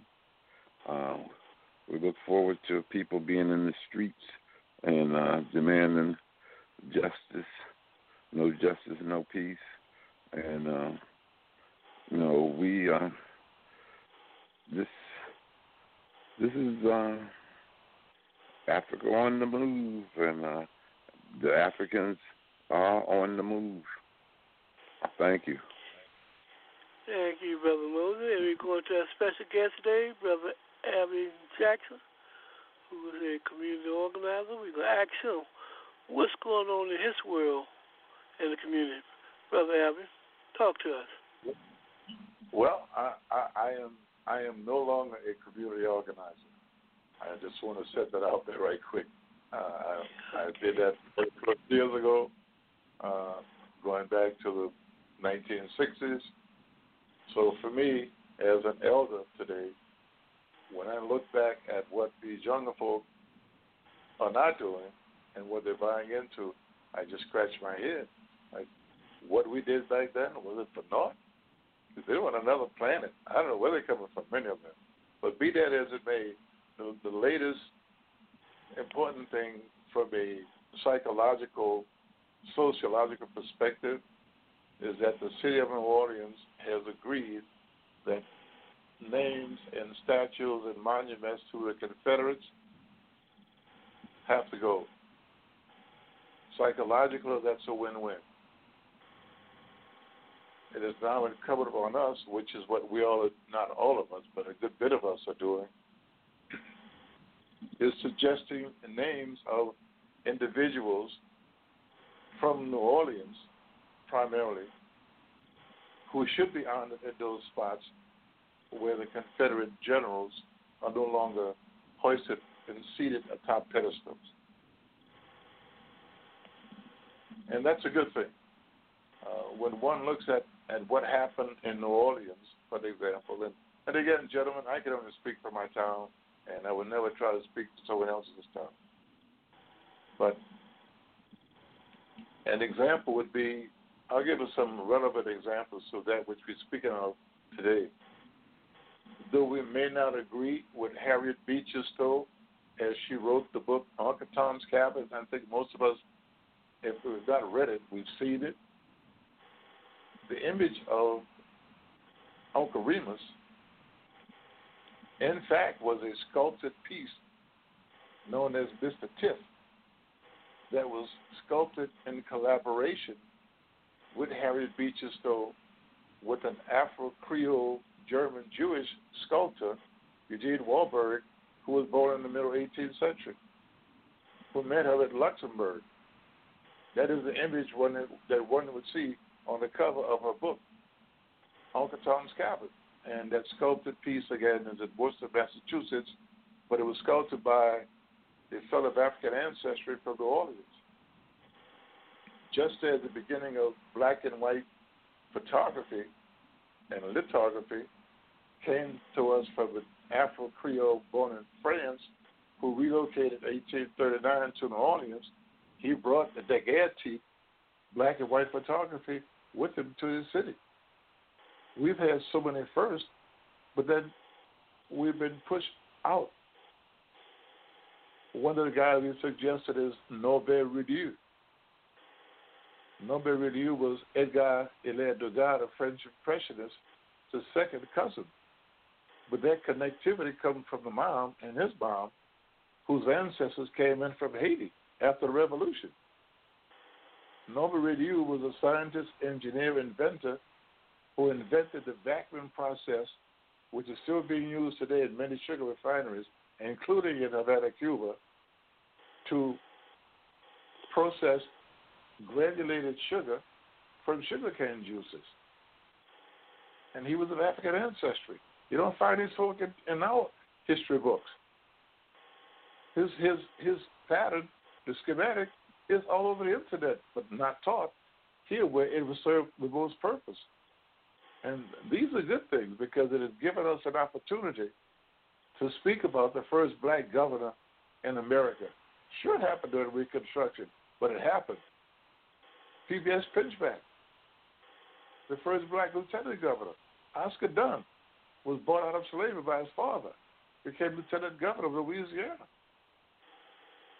And these are the folk who we are suggesting, quote unquote, to our folk who are seated on this commission and this committee to consider placing these folk in proper places around the city so our kids, as well as their children, will understand that yes, we have been at this table for an awful long time. Going back to the Revolutionary War, we're suggesting Richard Allen, Bishop Richard Allen, who was the founder of the AME Church in Philadelphia. He also was an organizer of tw- a regiment of 2,500 freemen of color to fight against the Brits during the Revolutionary War. Folks talk about his AME relationship, but they talk about his military prowess. For a man who was born into slavery to buy himself out of slavery, become a minister, found a religion, and fight in America's revolution, and nobody knows his name, and I'm speaking of us, that's crazy.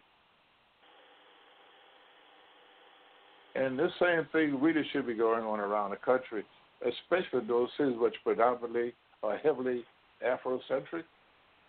I'm certain there's more of this history that needs to come out. And that's what's going on here in New Orleans, here in, in my neighborhood of Treme. And we're just trying to make it happen, keep it real, and share the history and culture of our town.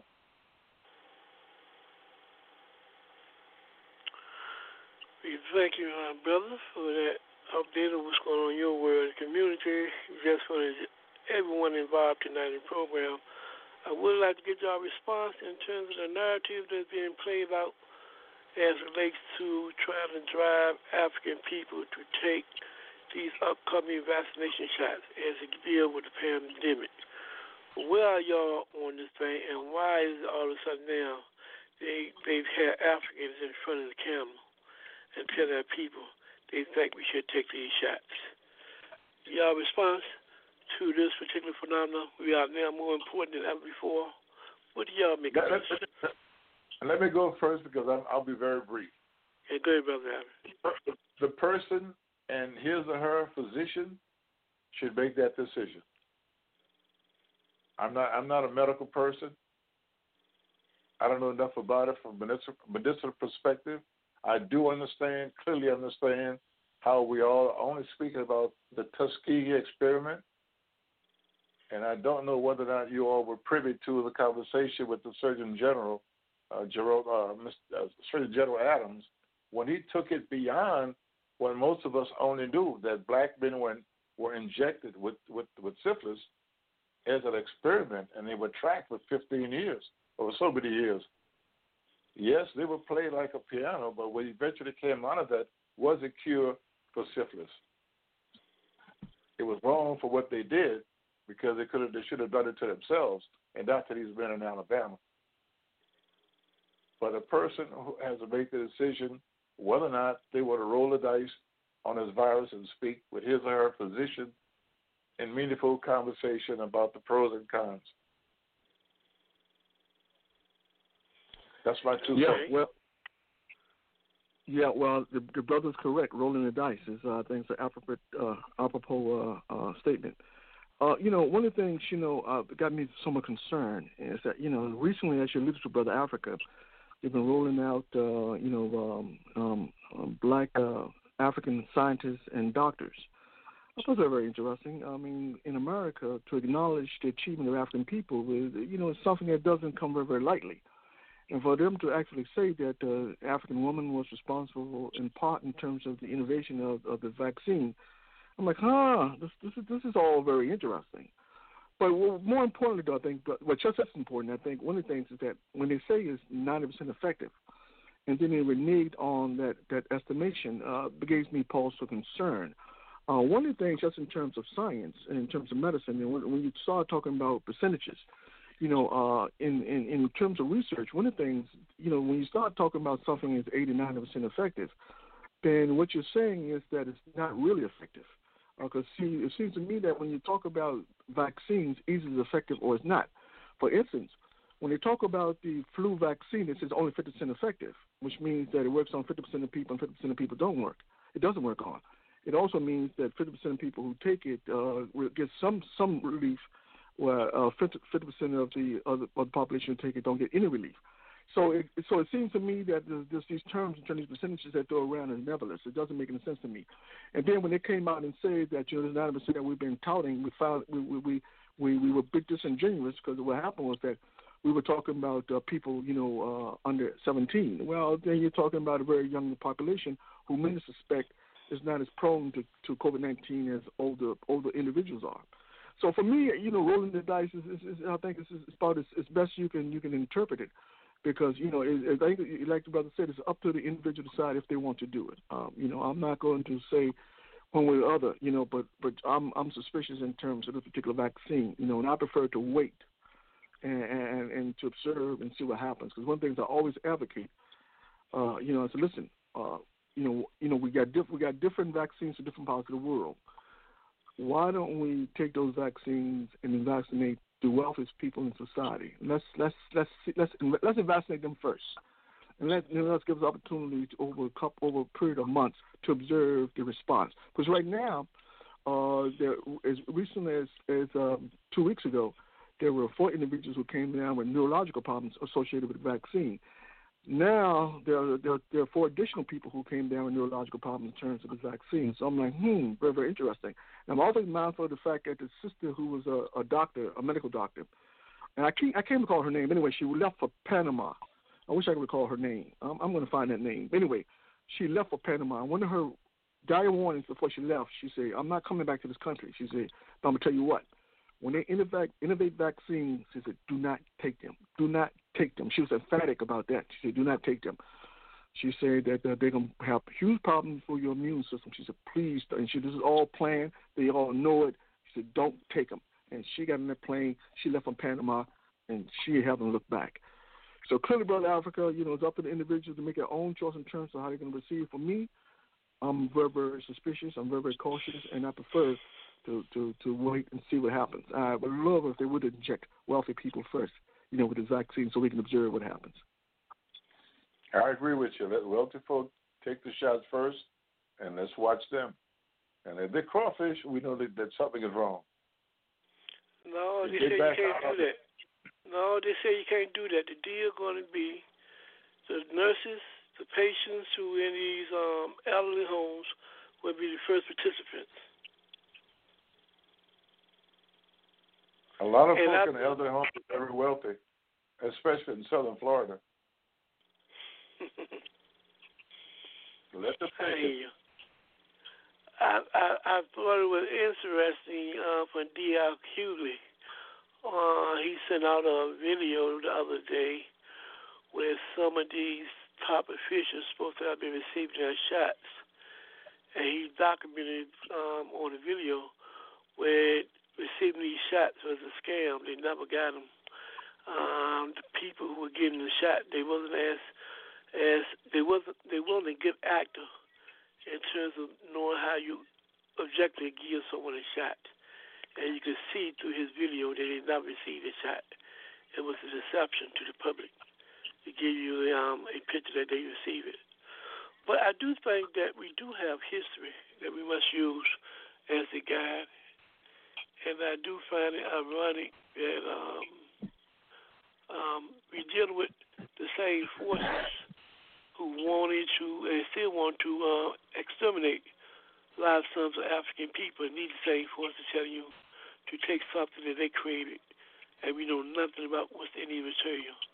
I think at some point in time we got to use our historical collective memory and also use our common sense. If you begin to add one plus one plus one plus one and come up with a hundred, something's wrong with that picture. So I think that um, as we talk about this is an individual decision. I also would like to add that I think there comes a time where African people need to come together as a group and make certain decisions, at least as a minimum, to give at least some kind of guidance to our people. Because many times you may make a good decision when you act as an individual, but you make the best decision when you act as a collective. So that would just be my response to this phenomenon. I can say I will not be taking it, not unless they force it. And I don't understand some of this discussion on they forcing people to take these shots by means of coercion. For example, many employees are talking about now forcing their employees to take the shots if they want to keep that job. What's up with that? Many public housing authorities are talking about making their residents take these shots. If not, they'll be evicted. What's up with that? So at some point in time, I think we need to speak truth to power and be honest too. At this point in time, these behaviors can't be accepted. So that's just my response to that. That's a good point, Brother, Brother Africa. You can't. Yes, yes, Brother Hakeem. No, that's a good point that you raise. Uh, you, you, you, you, you can't separate the history and the politics. I mean, the the, the two are congruent, and uh, I, I think that when you look at the history in terms of the motivation, in terms of uh, under guise of doing what's right, oftentimes turns out to, turns out to be doing all wrong. So you you got to be very very careful about that. Uh, you know, it, it would be ideal if somehow we could convince people, you know, as, our people as a group, you know, you know, to move as a group, but it's a very difficult endeavor. Uh, you know, um, so so anyway, I think ultimately it's going to come down to individuals and how to make a decision in terms of you know what they're going to do. But certainly, you know, I, I agree. There's grounds to say that, you know, uh, suspicion is warranted in terms of you know this particular viruses. And then this this coercion that you talked about, brother Africa. You know, I think that's that's that's that is that is interesting. You know, in order to keep your job, you're going to take this shot. You want to keep the public housing, you're going to take this shot. Uh, it's very very interesting. And one of the things that, politically speaking, when you start talking about that kind of coercion and that kind of that kind of terror inflicted on people's lives, uh, clearly it speaks to the kind of fascism that's so much a part of society. And one of the things that can be concerned about, you know, as as fascism in American society rises, as fascism of the world rises, uh, one of the, the the compulsion to actually uh, um, um, to uh, to dehumanize people becomes greater. So what better way to dehumanize the people than to give them some vaccine that's going to debilitate them or hurt them over over the over over the over the coming future. So clearly, brother Africa, you're absolutely correct. Your your your your your your your your, uh, your skepticism is warranted, and I share with your skepticism. Uh, you know, uh, you know, I'm, I'm, my, my position is that I'll, I'll wait and see because a lot of these things, like uh, you know, I, I I don't take. You know, they'd be like, why do you don't take the shots? Well, when they, you know, in particular the flu shot, I don't take it because you know, you know what? Number one, it seems to me that you have a, a molecular structure of, of, of the uh, of the flu virus but what you're giving me, you don't know what the molecular structure of the flu, the flu virus is, but you can give me a shot. What you based on what you think the molecular structure may be. I, I, when you when you figure out what the molecular structure of the flu exactly is, and you can and you can create a vaccine that matches that molecular structure, uh, then come talk to me. But until then, I'm not taking it. So clearly, brother Africa, I concur with you. You know, you we got we, you know, listen you know, be very, very careful, be very, very circumspect in terms of, you know, decisions that you make with regard to those, to those vaccines. Word to the wise, as Public Enemy once stated, don't believe the hype.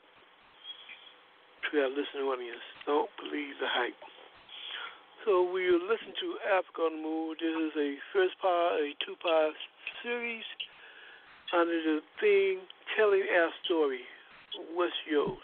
We're going to take a quick break, and when we come back, we're going to get our brother Alvin to tell his story as we talk about life in New Orleans, what's going on, what changes have taken place, particularly since the several um, storms and hurricanes that have came through the area, um, i.e. Katrina as one. And if we don't tell our story, who will?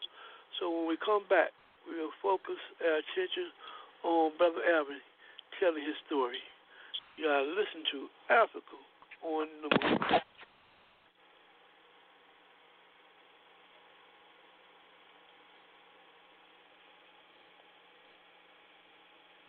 If you think of the Middle East in this modern time, you can't help but say the word Palestine. People there have lost their land, some have lost their home. They live in other countries, their freedom almost gone. Palestine needs her freedom. Palestine needs our love, needs our love. Palestine, needs her freedom. Palestine, needs our love. There seems to be no answer to give us the reason why people cannot live, so no one has to die. We've got to take a stand for freedom, take a stand for truth, take a stand for justice. That's what we've got to do, cause Palestine, Palestine needs her freedom. Palestine, Palestine needs our love, needs our love. Palestine, Palestine needs her freedom. Palestine needs our love. People of all countries, of every race and creed, we need a new beginning. Let us plant the seed. Plant the seed of love and let that love seed grow. Plant the seed for everyone so all the world will know that Palestine, Palestine needs her freedom. Palestine, Palestine needs our love, needs our love. Palestine, Palestine needs her freedom, needs her freedom. Palestine, needs our love.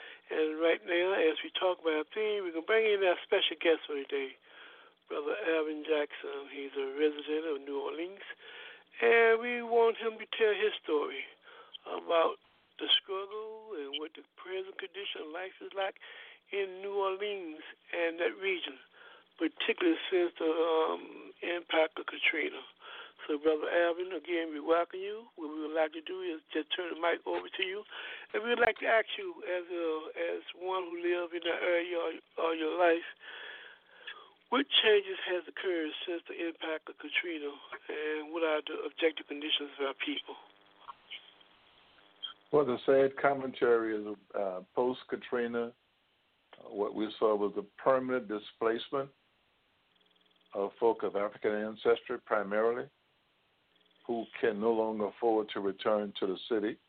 That's one group of them. The other group refused to return because they found life was much better, where they were appreciated for their abilities and character, and earn and were able to earn more money. Those who did return found themselves now being clustered, and a part of the city that's oh my God, it's like 20 minutes away from downtown, concentrated of low low income, not low to moderate, low income public housing in an area without transportation, and of course, it's a food desert as well. So if you miss that public transportation, the last bus, you're in trouble. If you don't have any sort of transportation, you've got to walk miles to get to a grocery store. Whereas in the city where some of these folks grew up, particularly in my neighborhood, Treme, if you're not earning at least fifty, actually sixty thousand dollars a year, you cannot afford to live here. That's based on the calculation of five times your annual salary suggests the amount of mortgage you could afford, and of course that again is that based on your debt to income. But for starters, if you're not earning sixty thousand dollars a year and you're thinking about buying a house for two fifty, three hundred thousand dollars in this neighborhood, it'll never happen. And most of us post Katrina trying to earn over thirty thousand dollars a year, which means they become regulated to one hundred twenty five up to one hundred sixty five thousand dollar house. And in Treme, the average it would cost you one hundred sixty five thousand dollars if you could find one to buy a vacant lot. And would then have to construct the house. That's how things have changed because of our, proximity to the world famous French Quarter we're we're a block apart, a block across the street to get into the French Quarter from Treme. So folks with liquid with, who are liquid can afford to spend three, three fifty, forty thousand dollars for a house that would cost a million dollars five blocks away in the French Quarter and take the bike and just walk. So a tragedy has made it more tragic for the folk who used to live here and were the cultural bearers of this neighborhood. And unless we change the politics and the mindset that says we need to find ways and means for folk who live here to become gainful and meaningfully employed, we've got a problem. Until we take the initiative to insist that the education educational system truly address the inequities, we got a problem. And the folk whom we've elected, and I'm going back to it, whom we continue to elect, have done all they could do to give the system back to the folk who once kept us out of it. And therein lies the problem, straight up. Straight no chaser. Cannonball Adderley.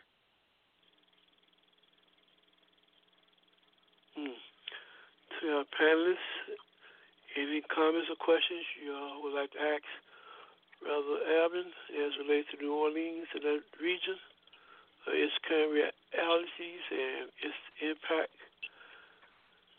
by the various storms and tornadoes that came to, Brother Haki? Yeah, let me let me ask Brother Alvin. Uh, about I, I I hear a lot about the Ninth Ward and um, in its proximity to the ocean. Maybe you could enlighten me in terms of what is it? What is it unique about Ninth Ward, and why is it such a a, a topic of uh, of inquiry for, for, for so many people? Well, uh, and I do stand corrected, but I think what we what you might be referring to is the lower Ninth Ward. Yes, sir. Yeah, the lower Ninth Ward historically was a home to folk of African ancestry with about a 73% home ownership. The rest were renters of African ancestry. That neighborhood has not, in bold letters, NOT, has not been rebuilt since Hurricane Katrina 15 years ago. Most of the folk who lived there were either longshoremen, postal workers, school teachers, another sort of middle class income group of people. Gone. Gone. But the plan is afoot. The idea is, is and and I just like to, to make a little correction. Well, we're not close to the ocean, thank God, but we're very close to all the water. Lake Pontchartrain, the Mississippi River, the Industrial Canal, which cuts right across it, and on the backside, going to another parish known as St. Bernard Parish, is where the Gulf of Mexico makes a curve s- surrounded by water. The city has begun to improve the streets very slowly and a, an attempt was made maybe three years ago, and thank God the city, and again, it goes back to you just can't do it when it's public, you got to bring it to the public.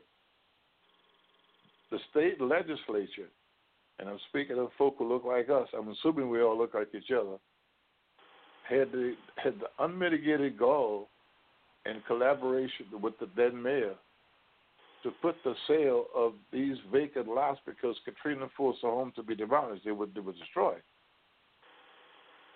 Wanted to sell those lots to anyone, probably, primarily speculators, for one hundred dollars each, under the guise of it would fuel redevelopment. That was a land grab. And of course, when it came before the public to vote, it was voted down. But an attempt was made for the public to approve the land grab. The public said no, that will not happen. Thank God for that. Let me ask you another question. Uh, what's what's the status on the the corrupt figure Ray Nagins? Oh, I, I repeat that, please. What is the uh, status of Ray Nagins, the former mayor Oh, New Orleans? He was just he was just released from prison, and no one knows where he is. He, he could be in Texas because after Katrina, he and his family bought a condominium in Dallas, Texas. So we really don't know where he is. But he's no longer he's out. Bill Jefferson also is out. Former congressman. And what was the attitude actually of the people? How they how they really viewed him? I heard his perspective from a public perspective, but from you being a native down there, give us the take of how the people really viewed him.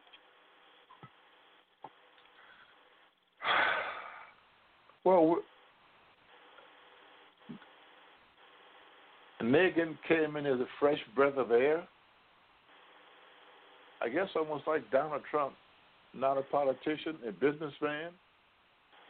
And he was trying to play both ends against the middle. And kind of the balancing act, he was, I guess, to some degree, was doing a fairly decent job. But he came in hating on the former mayor, which hurt hurt us in Treme. But uh, after Katrina, when he made the statement and broke with, with the folk in power, the powers that be, by making this one statement, the same thing happened to uh, Barry in, in Washington, D.C. Chocolate City. And all hell broke loose. All the white folk who supported him, it was thumbs down. When he made that statement, this city will always be a chocolate city, they showed him. Same thing was done to, to uh, Barry in Washington, D.C. When he said D.C. would be a chocolate city, they set him up, busted him in the Virgin Islands, went to jail. Same thing happened to Nagin. Sad. But that's what happened. But he has been released from prison. We just don't know where he is. If he's still in town, he's very, very, very low key. Do you think he could publicly show his face down there now, if he is? He could show his face, but he could never run for any political office again. That's my opinion. The folk would not vote for him.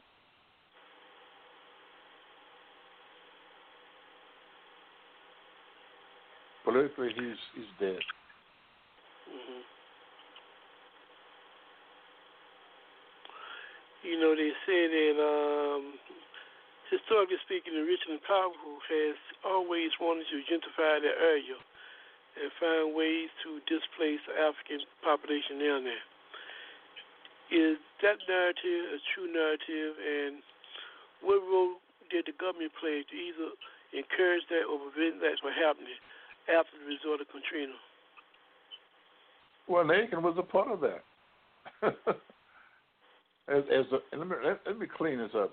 Nagin was a part of that because of his public position as a mayor of the city.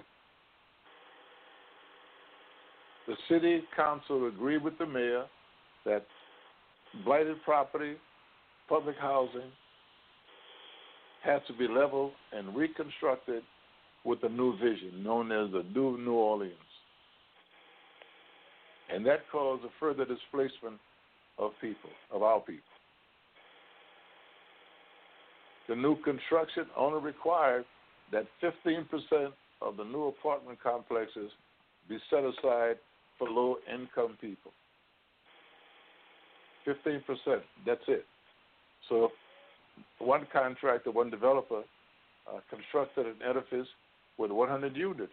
So of the 100, only 15 were for low-income folk. And you just destroyed a housing project with 900 people? Where's the logic in that? There is no logic. And, and bear in mind, and again, it goes back to where did this come from? It came out of the Congress. The law was passed. Affordable housing.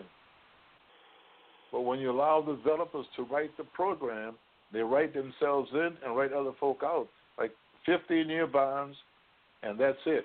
No more, no more commitment to low income. Everything is market rate.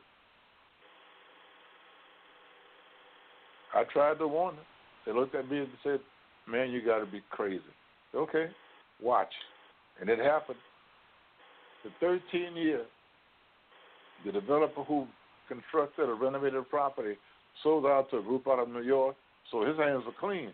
When the 15 years came up two years later, and those senior citizens who were living in those apartment com- the apartment complex were forced to vac- to vacate, had to leave.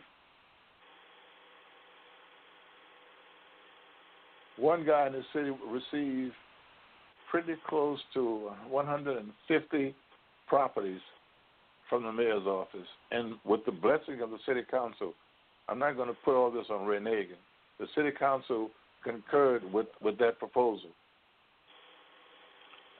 That's a lot of land to give to an individual developer, and his or her only cost would be twenty-five to thirty-five hundred dollars for a title search.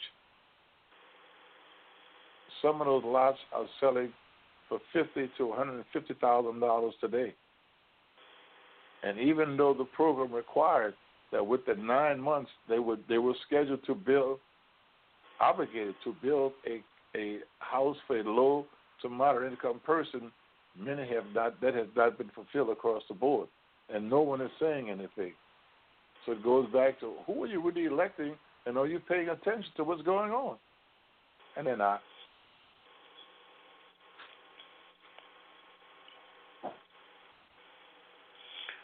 I Brother Moses. Any common question you'd like to raise with Brother Alvin? Um, I don't really have any questions at the moment. I, um, certainly, we have to keep up the struggle. That's all I can tell them. Thank you. I have one quick question, Brother Africa. One quick question. Mm-hmm. All right. Uh, this is somewhat speculation, but uh, Brother Alvin can, can, can, can sort of provide some clarity for me. It was speculated it was uh, that those levees uh, during Hurricane Katrina were actually uh, came as a result of an explosion. Any truth to that? Uh, for me to say yes, it meant that it was part and parcel to it.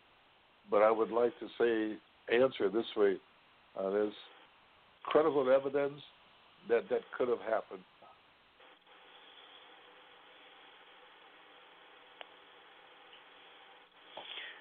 And continue on. It, it, forgetting about um, putting the, the explosion aside, the mere fact that the primary breach of the levee came about as faulty construction, where a contractor used newspaper to stuff pilings, and nothing happened to that contract. As a matter of fact, they were awarded a significant contract for more construction. Hmm. That's a part of the public record. Can you repeat that again? Make sure I heard you clearly, Brother Alvin. Make that Sure. point again. The, the, the primary breach of the levee system, the primary breach, was caused by faulty construction by a heavy construction contractor. Once investigation had taken place, it was determined that this contractor used newspaper to stuff the concrete pilings that had been installed by his company, which gave rise to the breach. It was faulty construction. And he was awarded by the Corps of Engineers with the larger contract to do more construction. And again, Yeah, that's so- part of the public record. That is a part of the public so- record. That's something totally new to me. I've never heard of heard that particular story, that particular um aspect. Go- of that Google the. 17th, Google the 17th Street Canal breach, Hurricane Katrina. 17th Street Canal breach, Hurricane Katrina, and read it for yourself.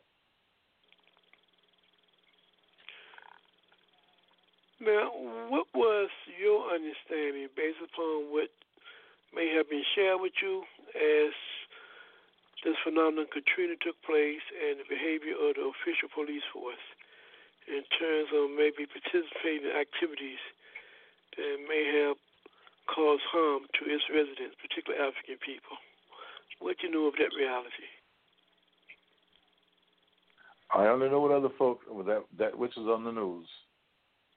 hmm And the one that highlighted was a young man who was murdered by police officers who said he felt threatened. Uh, he was decapitated, and the car was set afire. And the mother only asked that the son's head be returned for proper burial. That has not happened.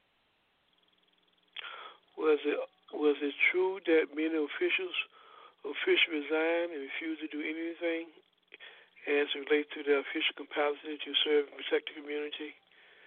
Um, Oh, to yeah. make sure. Sure, that happened.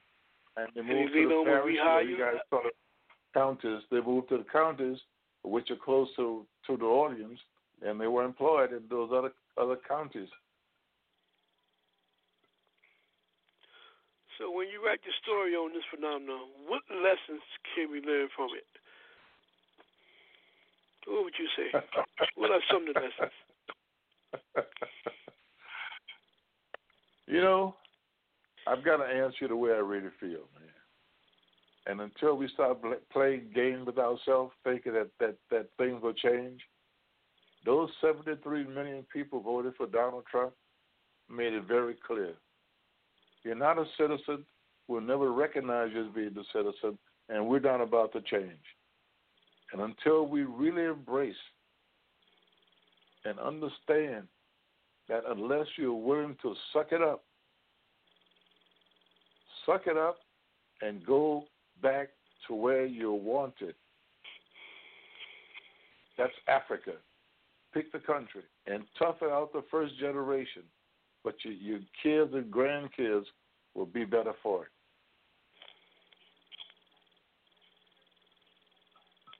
We can sit here accepting kibbles and bits, and yes, some of us will live extremely high on the hog, but the masses will not. The masses will never. I live two blocks from a local elementary school, one which I attended for for several years.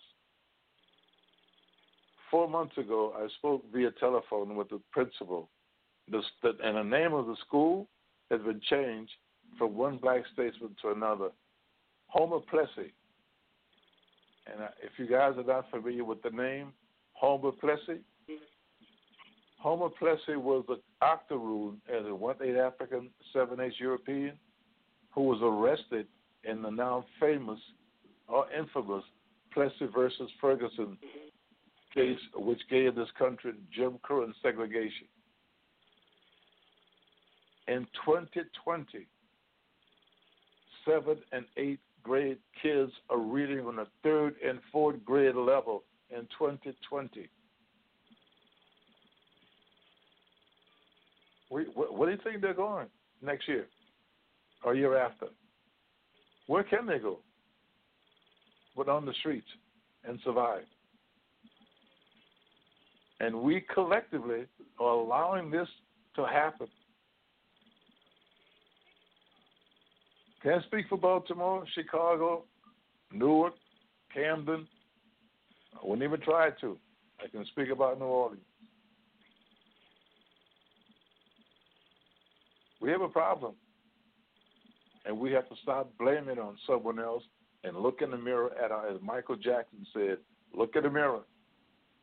Those are our children in our neighborhood schools who are functional illiterate before they really get started in life.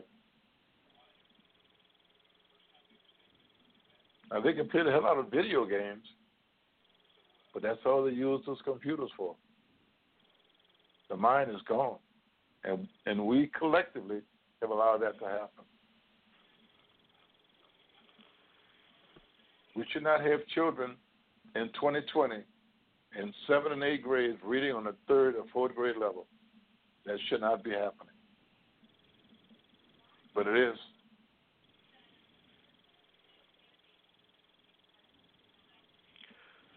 You know, when you think of New Orleans, we talk culturally, we think about the art form of jazz. Can you talk a little bit about jazz and its influence in the area? And talk a little bit about. I understand earlier you said you had you have a jazz museum. Can you tell people something about that museum, how we can support it? Yeah, of course. Uh, COVID has been uh, closed down now, but uh, yeah, I was able to weather the storm and uh, open a jazz museum in 2016 against the odds because I'm not, I'm not a part of that system, but I don't have to be. This is my dream, and I bought the building, and, and we opened and we tell the history of of jazz instruments, people, from a cultural perspective as well. And we connect the dots on so much of this museum with the with the, tour. It makes the average person shake their head and, and ask themselves, where has this information been all these years? As we spoke about earlier when I mentioned the harp, the harpsichord, pianoforte, you ask the average European, they'll tell you the harp probably came from Vienna, Austria, came from Egypt. The violin, which came out of the lute or the lyre, they'll probably say that was Germany. And so the Bible. Go ye forth to make a joyful noise with the lute or the lyre. Came from Nubia, which is Sudan today, the land of Cush.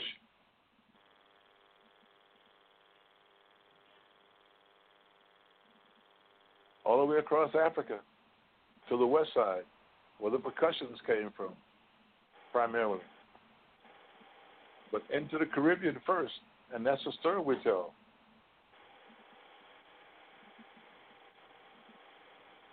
Canary Islanders, who also inhabited Cuba, did not have percussion. That came from Africa, from West Africa, and enslaved the people.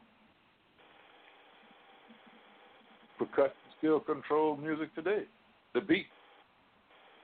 It's the drum.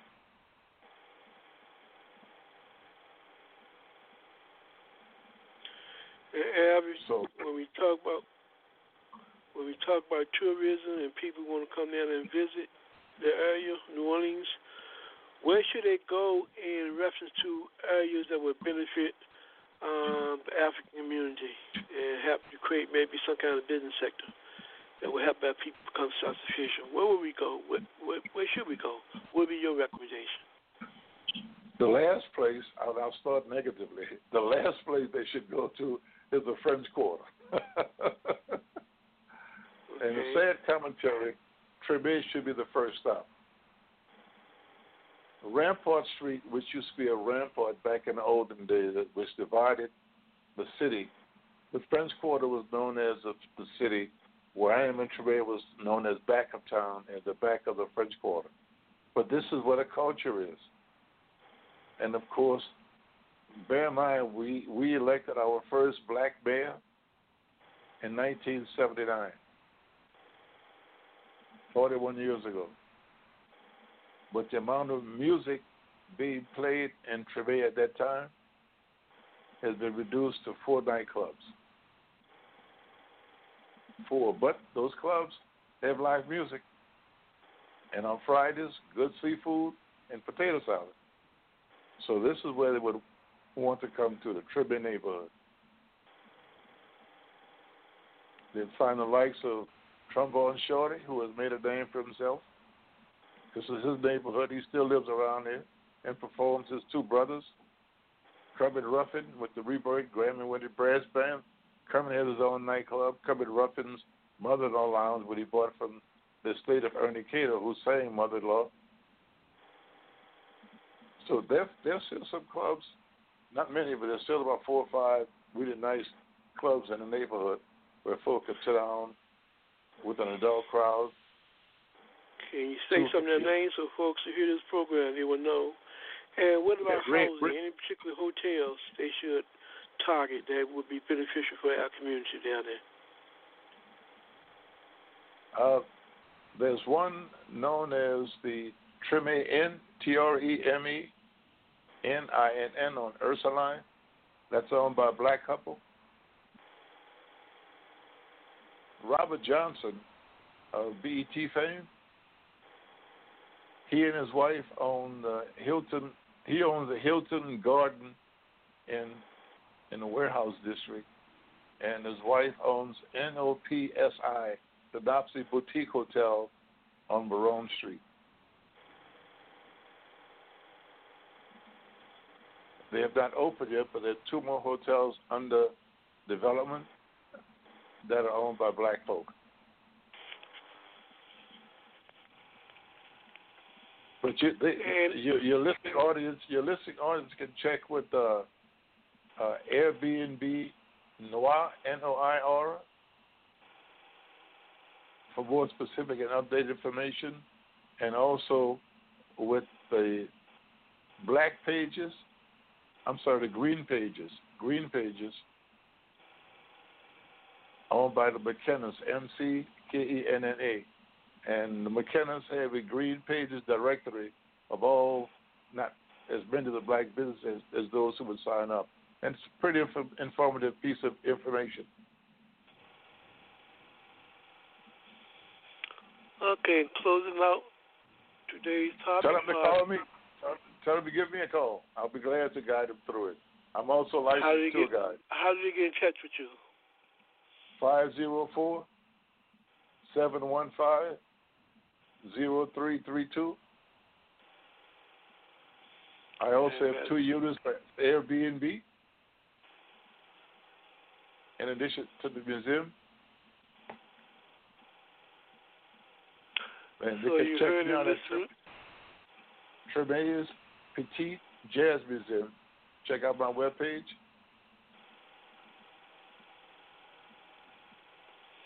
So you just made yourself a personal guide for our listening audience to come down to New Orleans. Contact Brother Alvin Jackson. We got you. It's, it's fun. I enjoy it. I enjoy it. I'm, I'm two blocks from Louis Armstrong Park and Mahalia Jackson Theater. I, I would love to. Okay, Brother Jackson, we're going to give you a few minutes. you'll Your final thoughts as you tell your story of life in New Orleans. You'll Your final thoughts for tonight to our listening you. What you like to say that you may have not had a chance to say. This is your time. This has been great. You know, I'm, I'm glad that you reached out to me. Uh, and the brothers are very knowledgeable, and I love I love engaging in meaningful conversation. Meaningful discourse helps all of us. We don't talk to each other enough. We talk at each other, but we don't talk to each other enough. And I really have enjoyed this conversation, these moments with these gentlemen and yourself. I want to thank you again, brother Af- Africa. Okay, and to our listening audience, we'd like to thank you for allowing us to come to your homes this evening, where we can speak truth to power and to provide you with some information so that you can use as a tool for liberation. That will help liberate your people and help liberate humanity from all the various forms of oppression. What we're going to do from this part one, next week we'll continue this segment, part two, telling our story. And what's yours? We will continue this next week, same time, same station. And what we're going to do right now, we're going to ask each one of our participants, panelists, and participants give us their final thoughts for tonight's program. We start with you, Brother Moses. Your final thoughts for tonight's program. Yes, thank you, thank you, thank you. It's been a great show. Um, very informative. Um, learned a lot about New Orleans a little bit, uh, and um, I hope that uh, we can continue to get delve deeper into our understanding of the political forces that we face and how we can best resist. And with that, I just say good night. Thank you. Good night, Brother Moses. Brother Hackey, your final thoughts for tonight's program.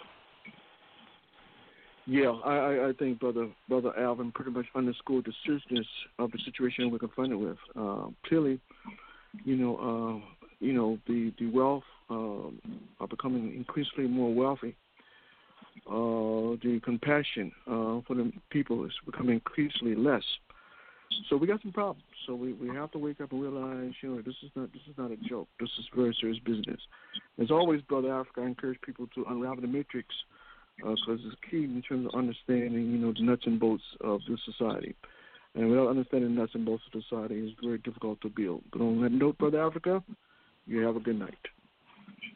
And you do the same, Brother Hackey. And Brother Alvin, your final thoughts for tonight's program. Again, I, I'm thankful for the invitation. I truly enjoyed it. The brothers again very informative, and I will certainly tune in next Sunday and listen to your program. It's it's a, it's something that's needed in a community, and again, and primarily because you allow your guests to speak to each other, not at each other, and that's important that we respect each other's space. And Thanks on that again. note, brother. And on that note, brother Alvin, we thank you for your contribution to today's program.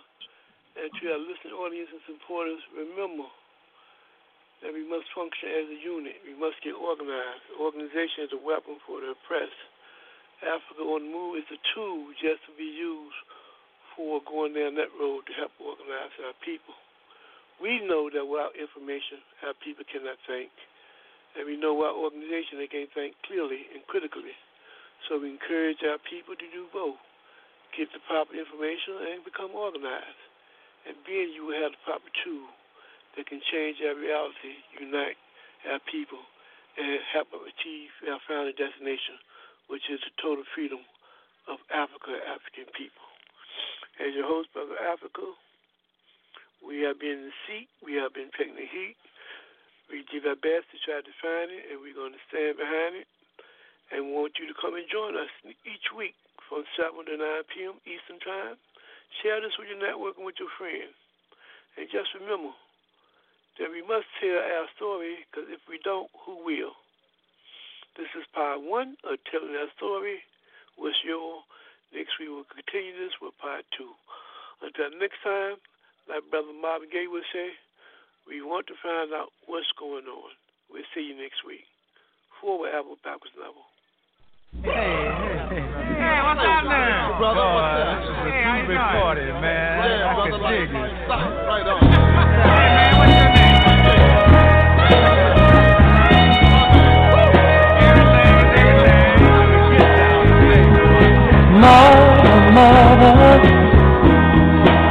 There's too many of you crying. Brother, brother, brother, there's far too many of you dying.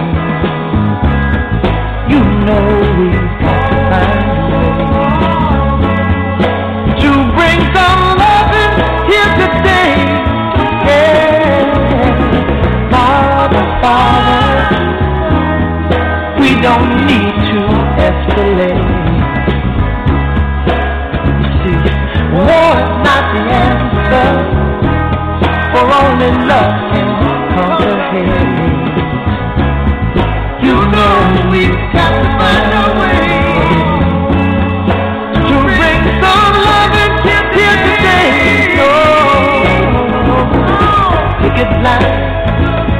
and pick it side. Don't punish me with brutality.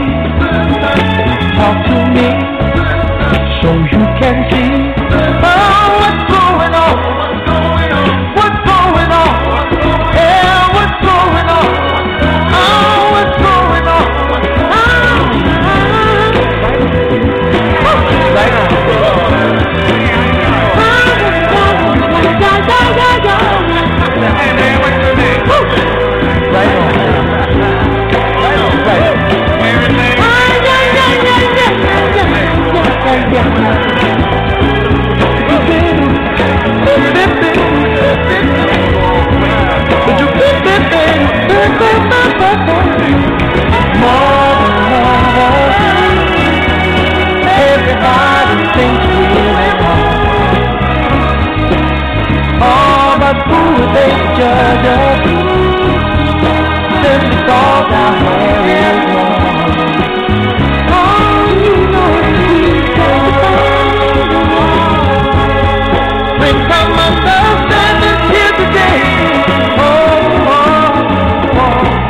Pick it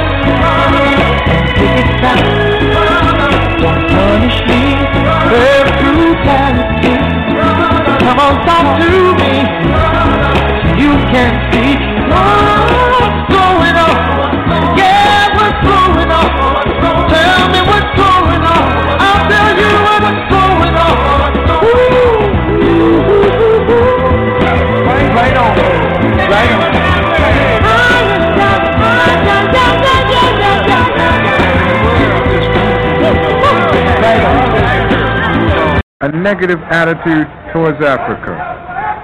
In San Francisco, on African Liberation Day, Brother Walter Rodney, an African historian, noted both the importance of African Liberation Day in terms of our African identity and some of the root causes for our problem of identification. I have met brothers and sisters who say that their mother tongue, quote unquote, is French, Spanish, Dutch, Portuguese, as well as English, which we speak. And because of this, we have a problem of identification. We do not know whom we are. And that is why this gathering is of great symbolic importance, because it is an act of identification. We are saying that we identify with the African people of the African continent. We are saying that we are an African people. And when we make this identification, have no illusions about the fact that this is a very revolutionary initiative.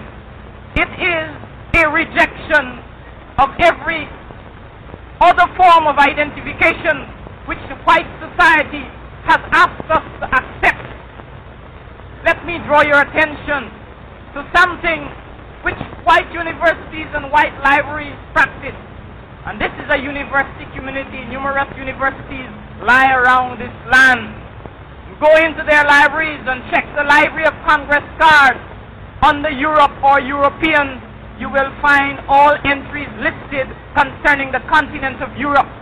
You will also find entries listed about Europeans in East Africa, Europeans in North Africa, Europeans in Asia and Australia. Look under the Chinese, you will find entries listed not only for mainland China, but for Malaysia and for the Chinese in, in, the, in North America. But look on the Africa and the Africans the only entries on the Africans relate to the continent itself. There are no entries on the Africans overseas. There is no such category. Africans who have been raped from the continent mysteriously disappear and become Negroes. Michael, eles não ligam pra gente.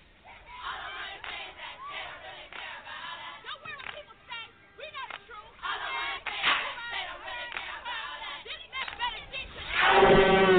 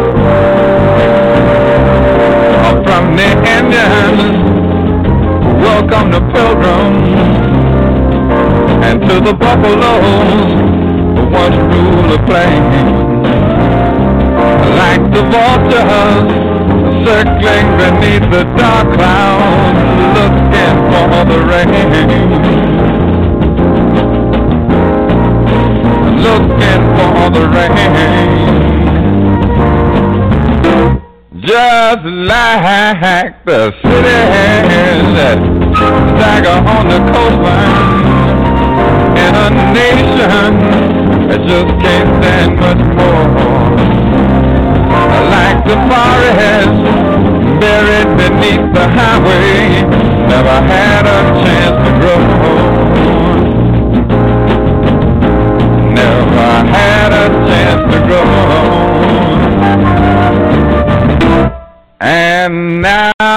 it's a winner.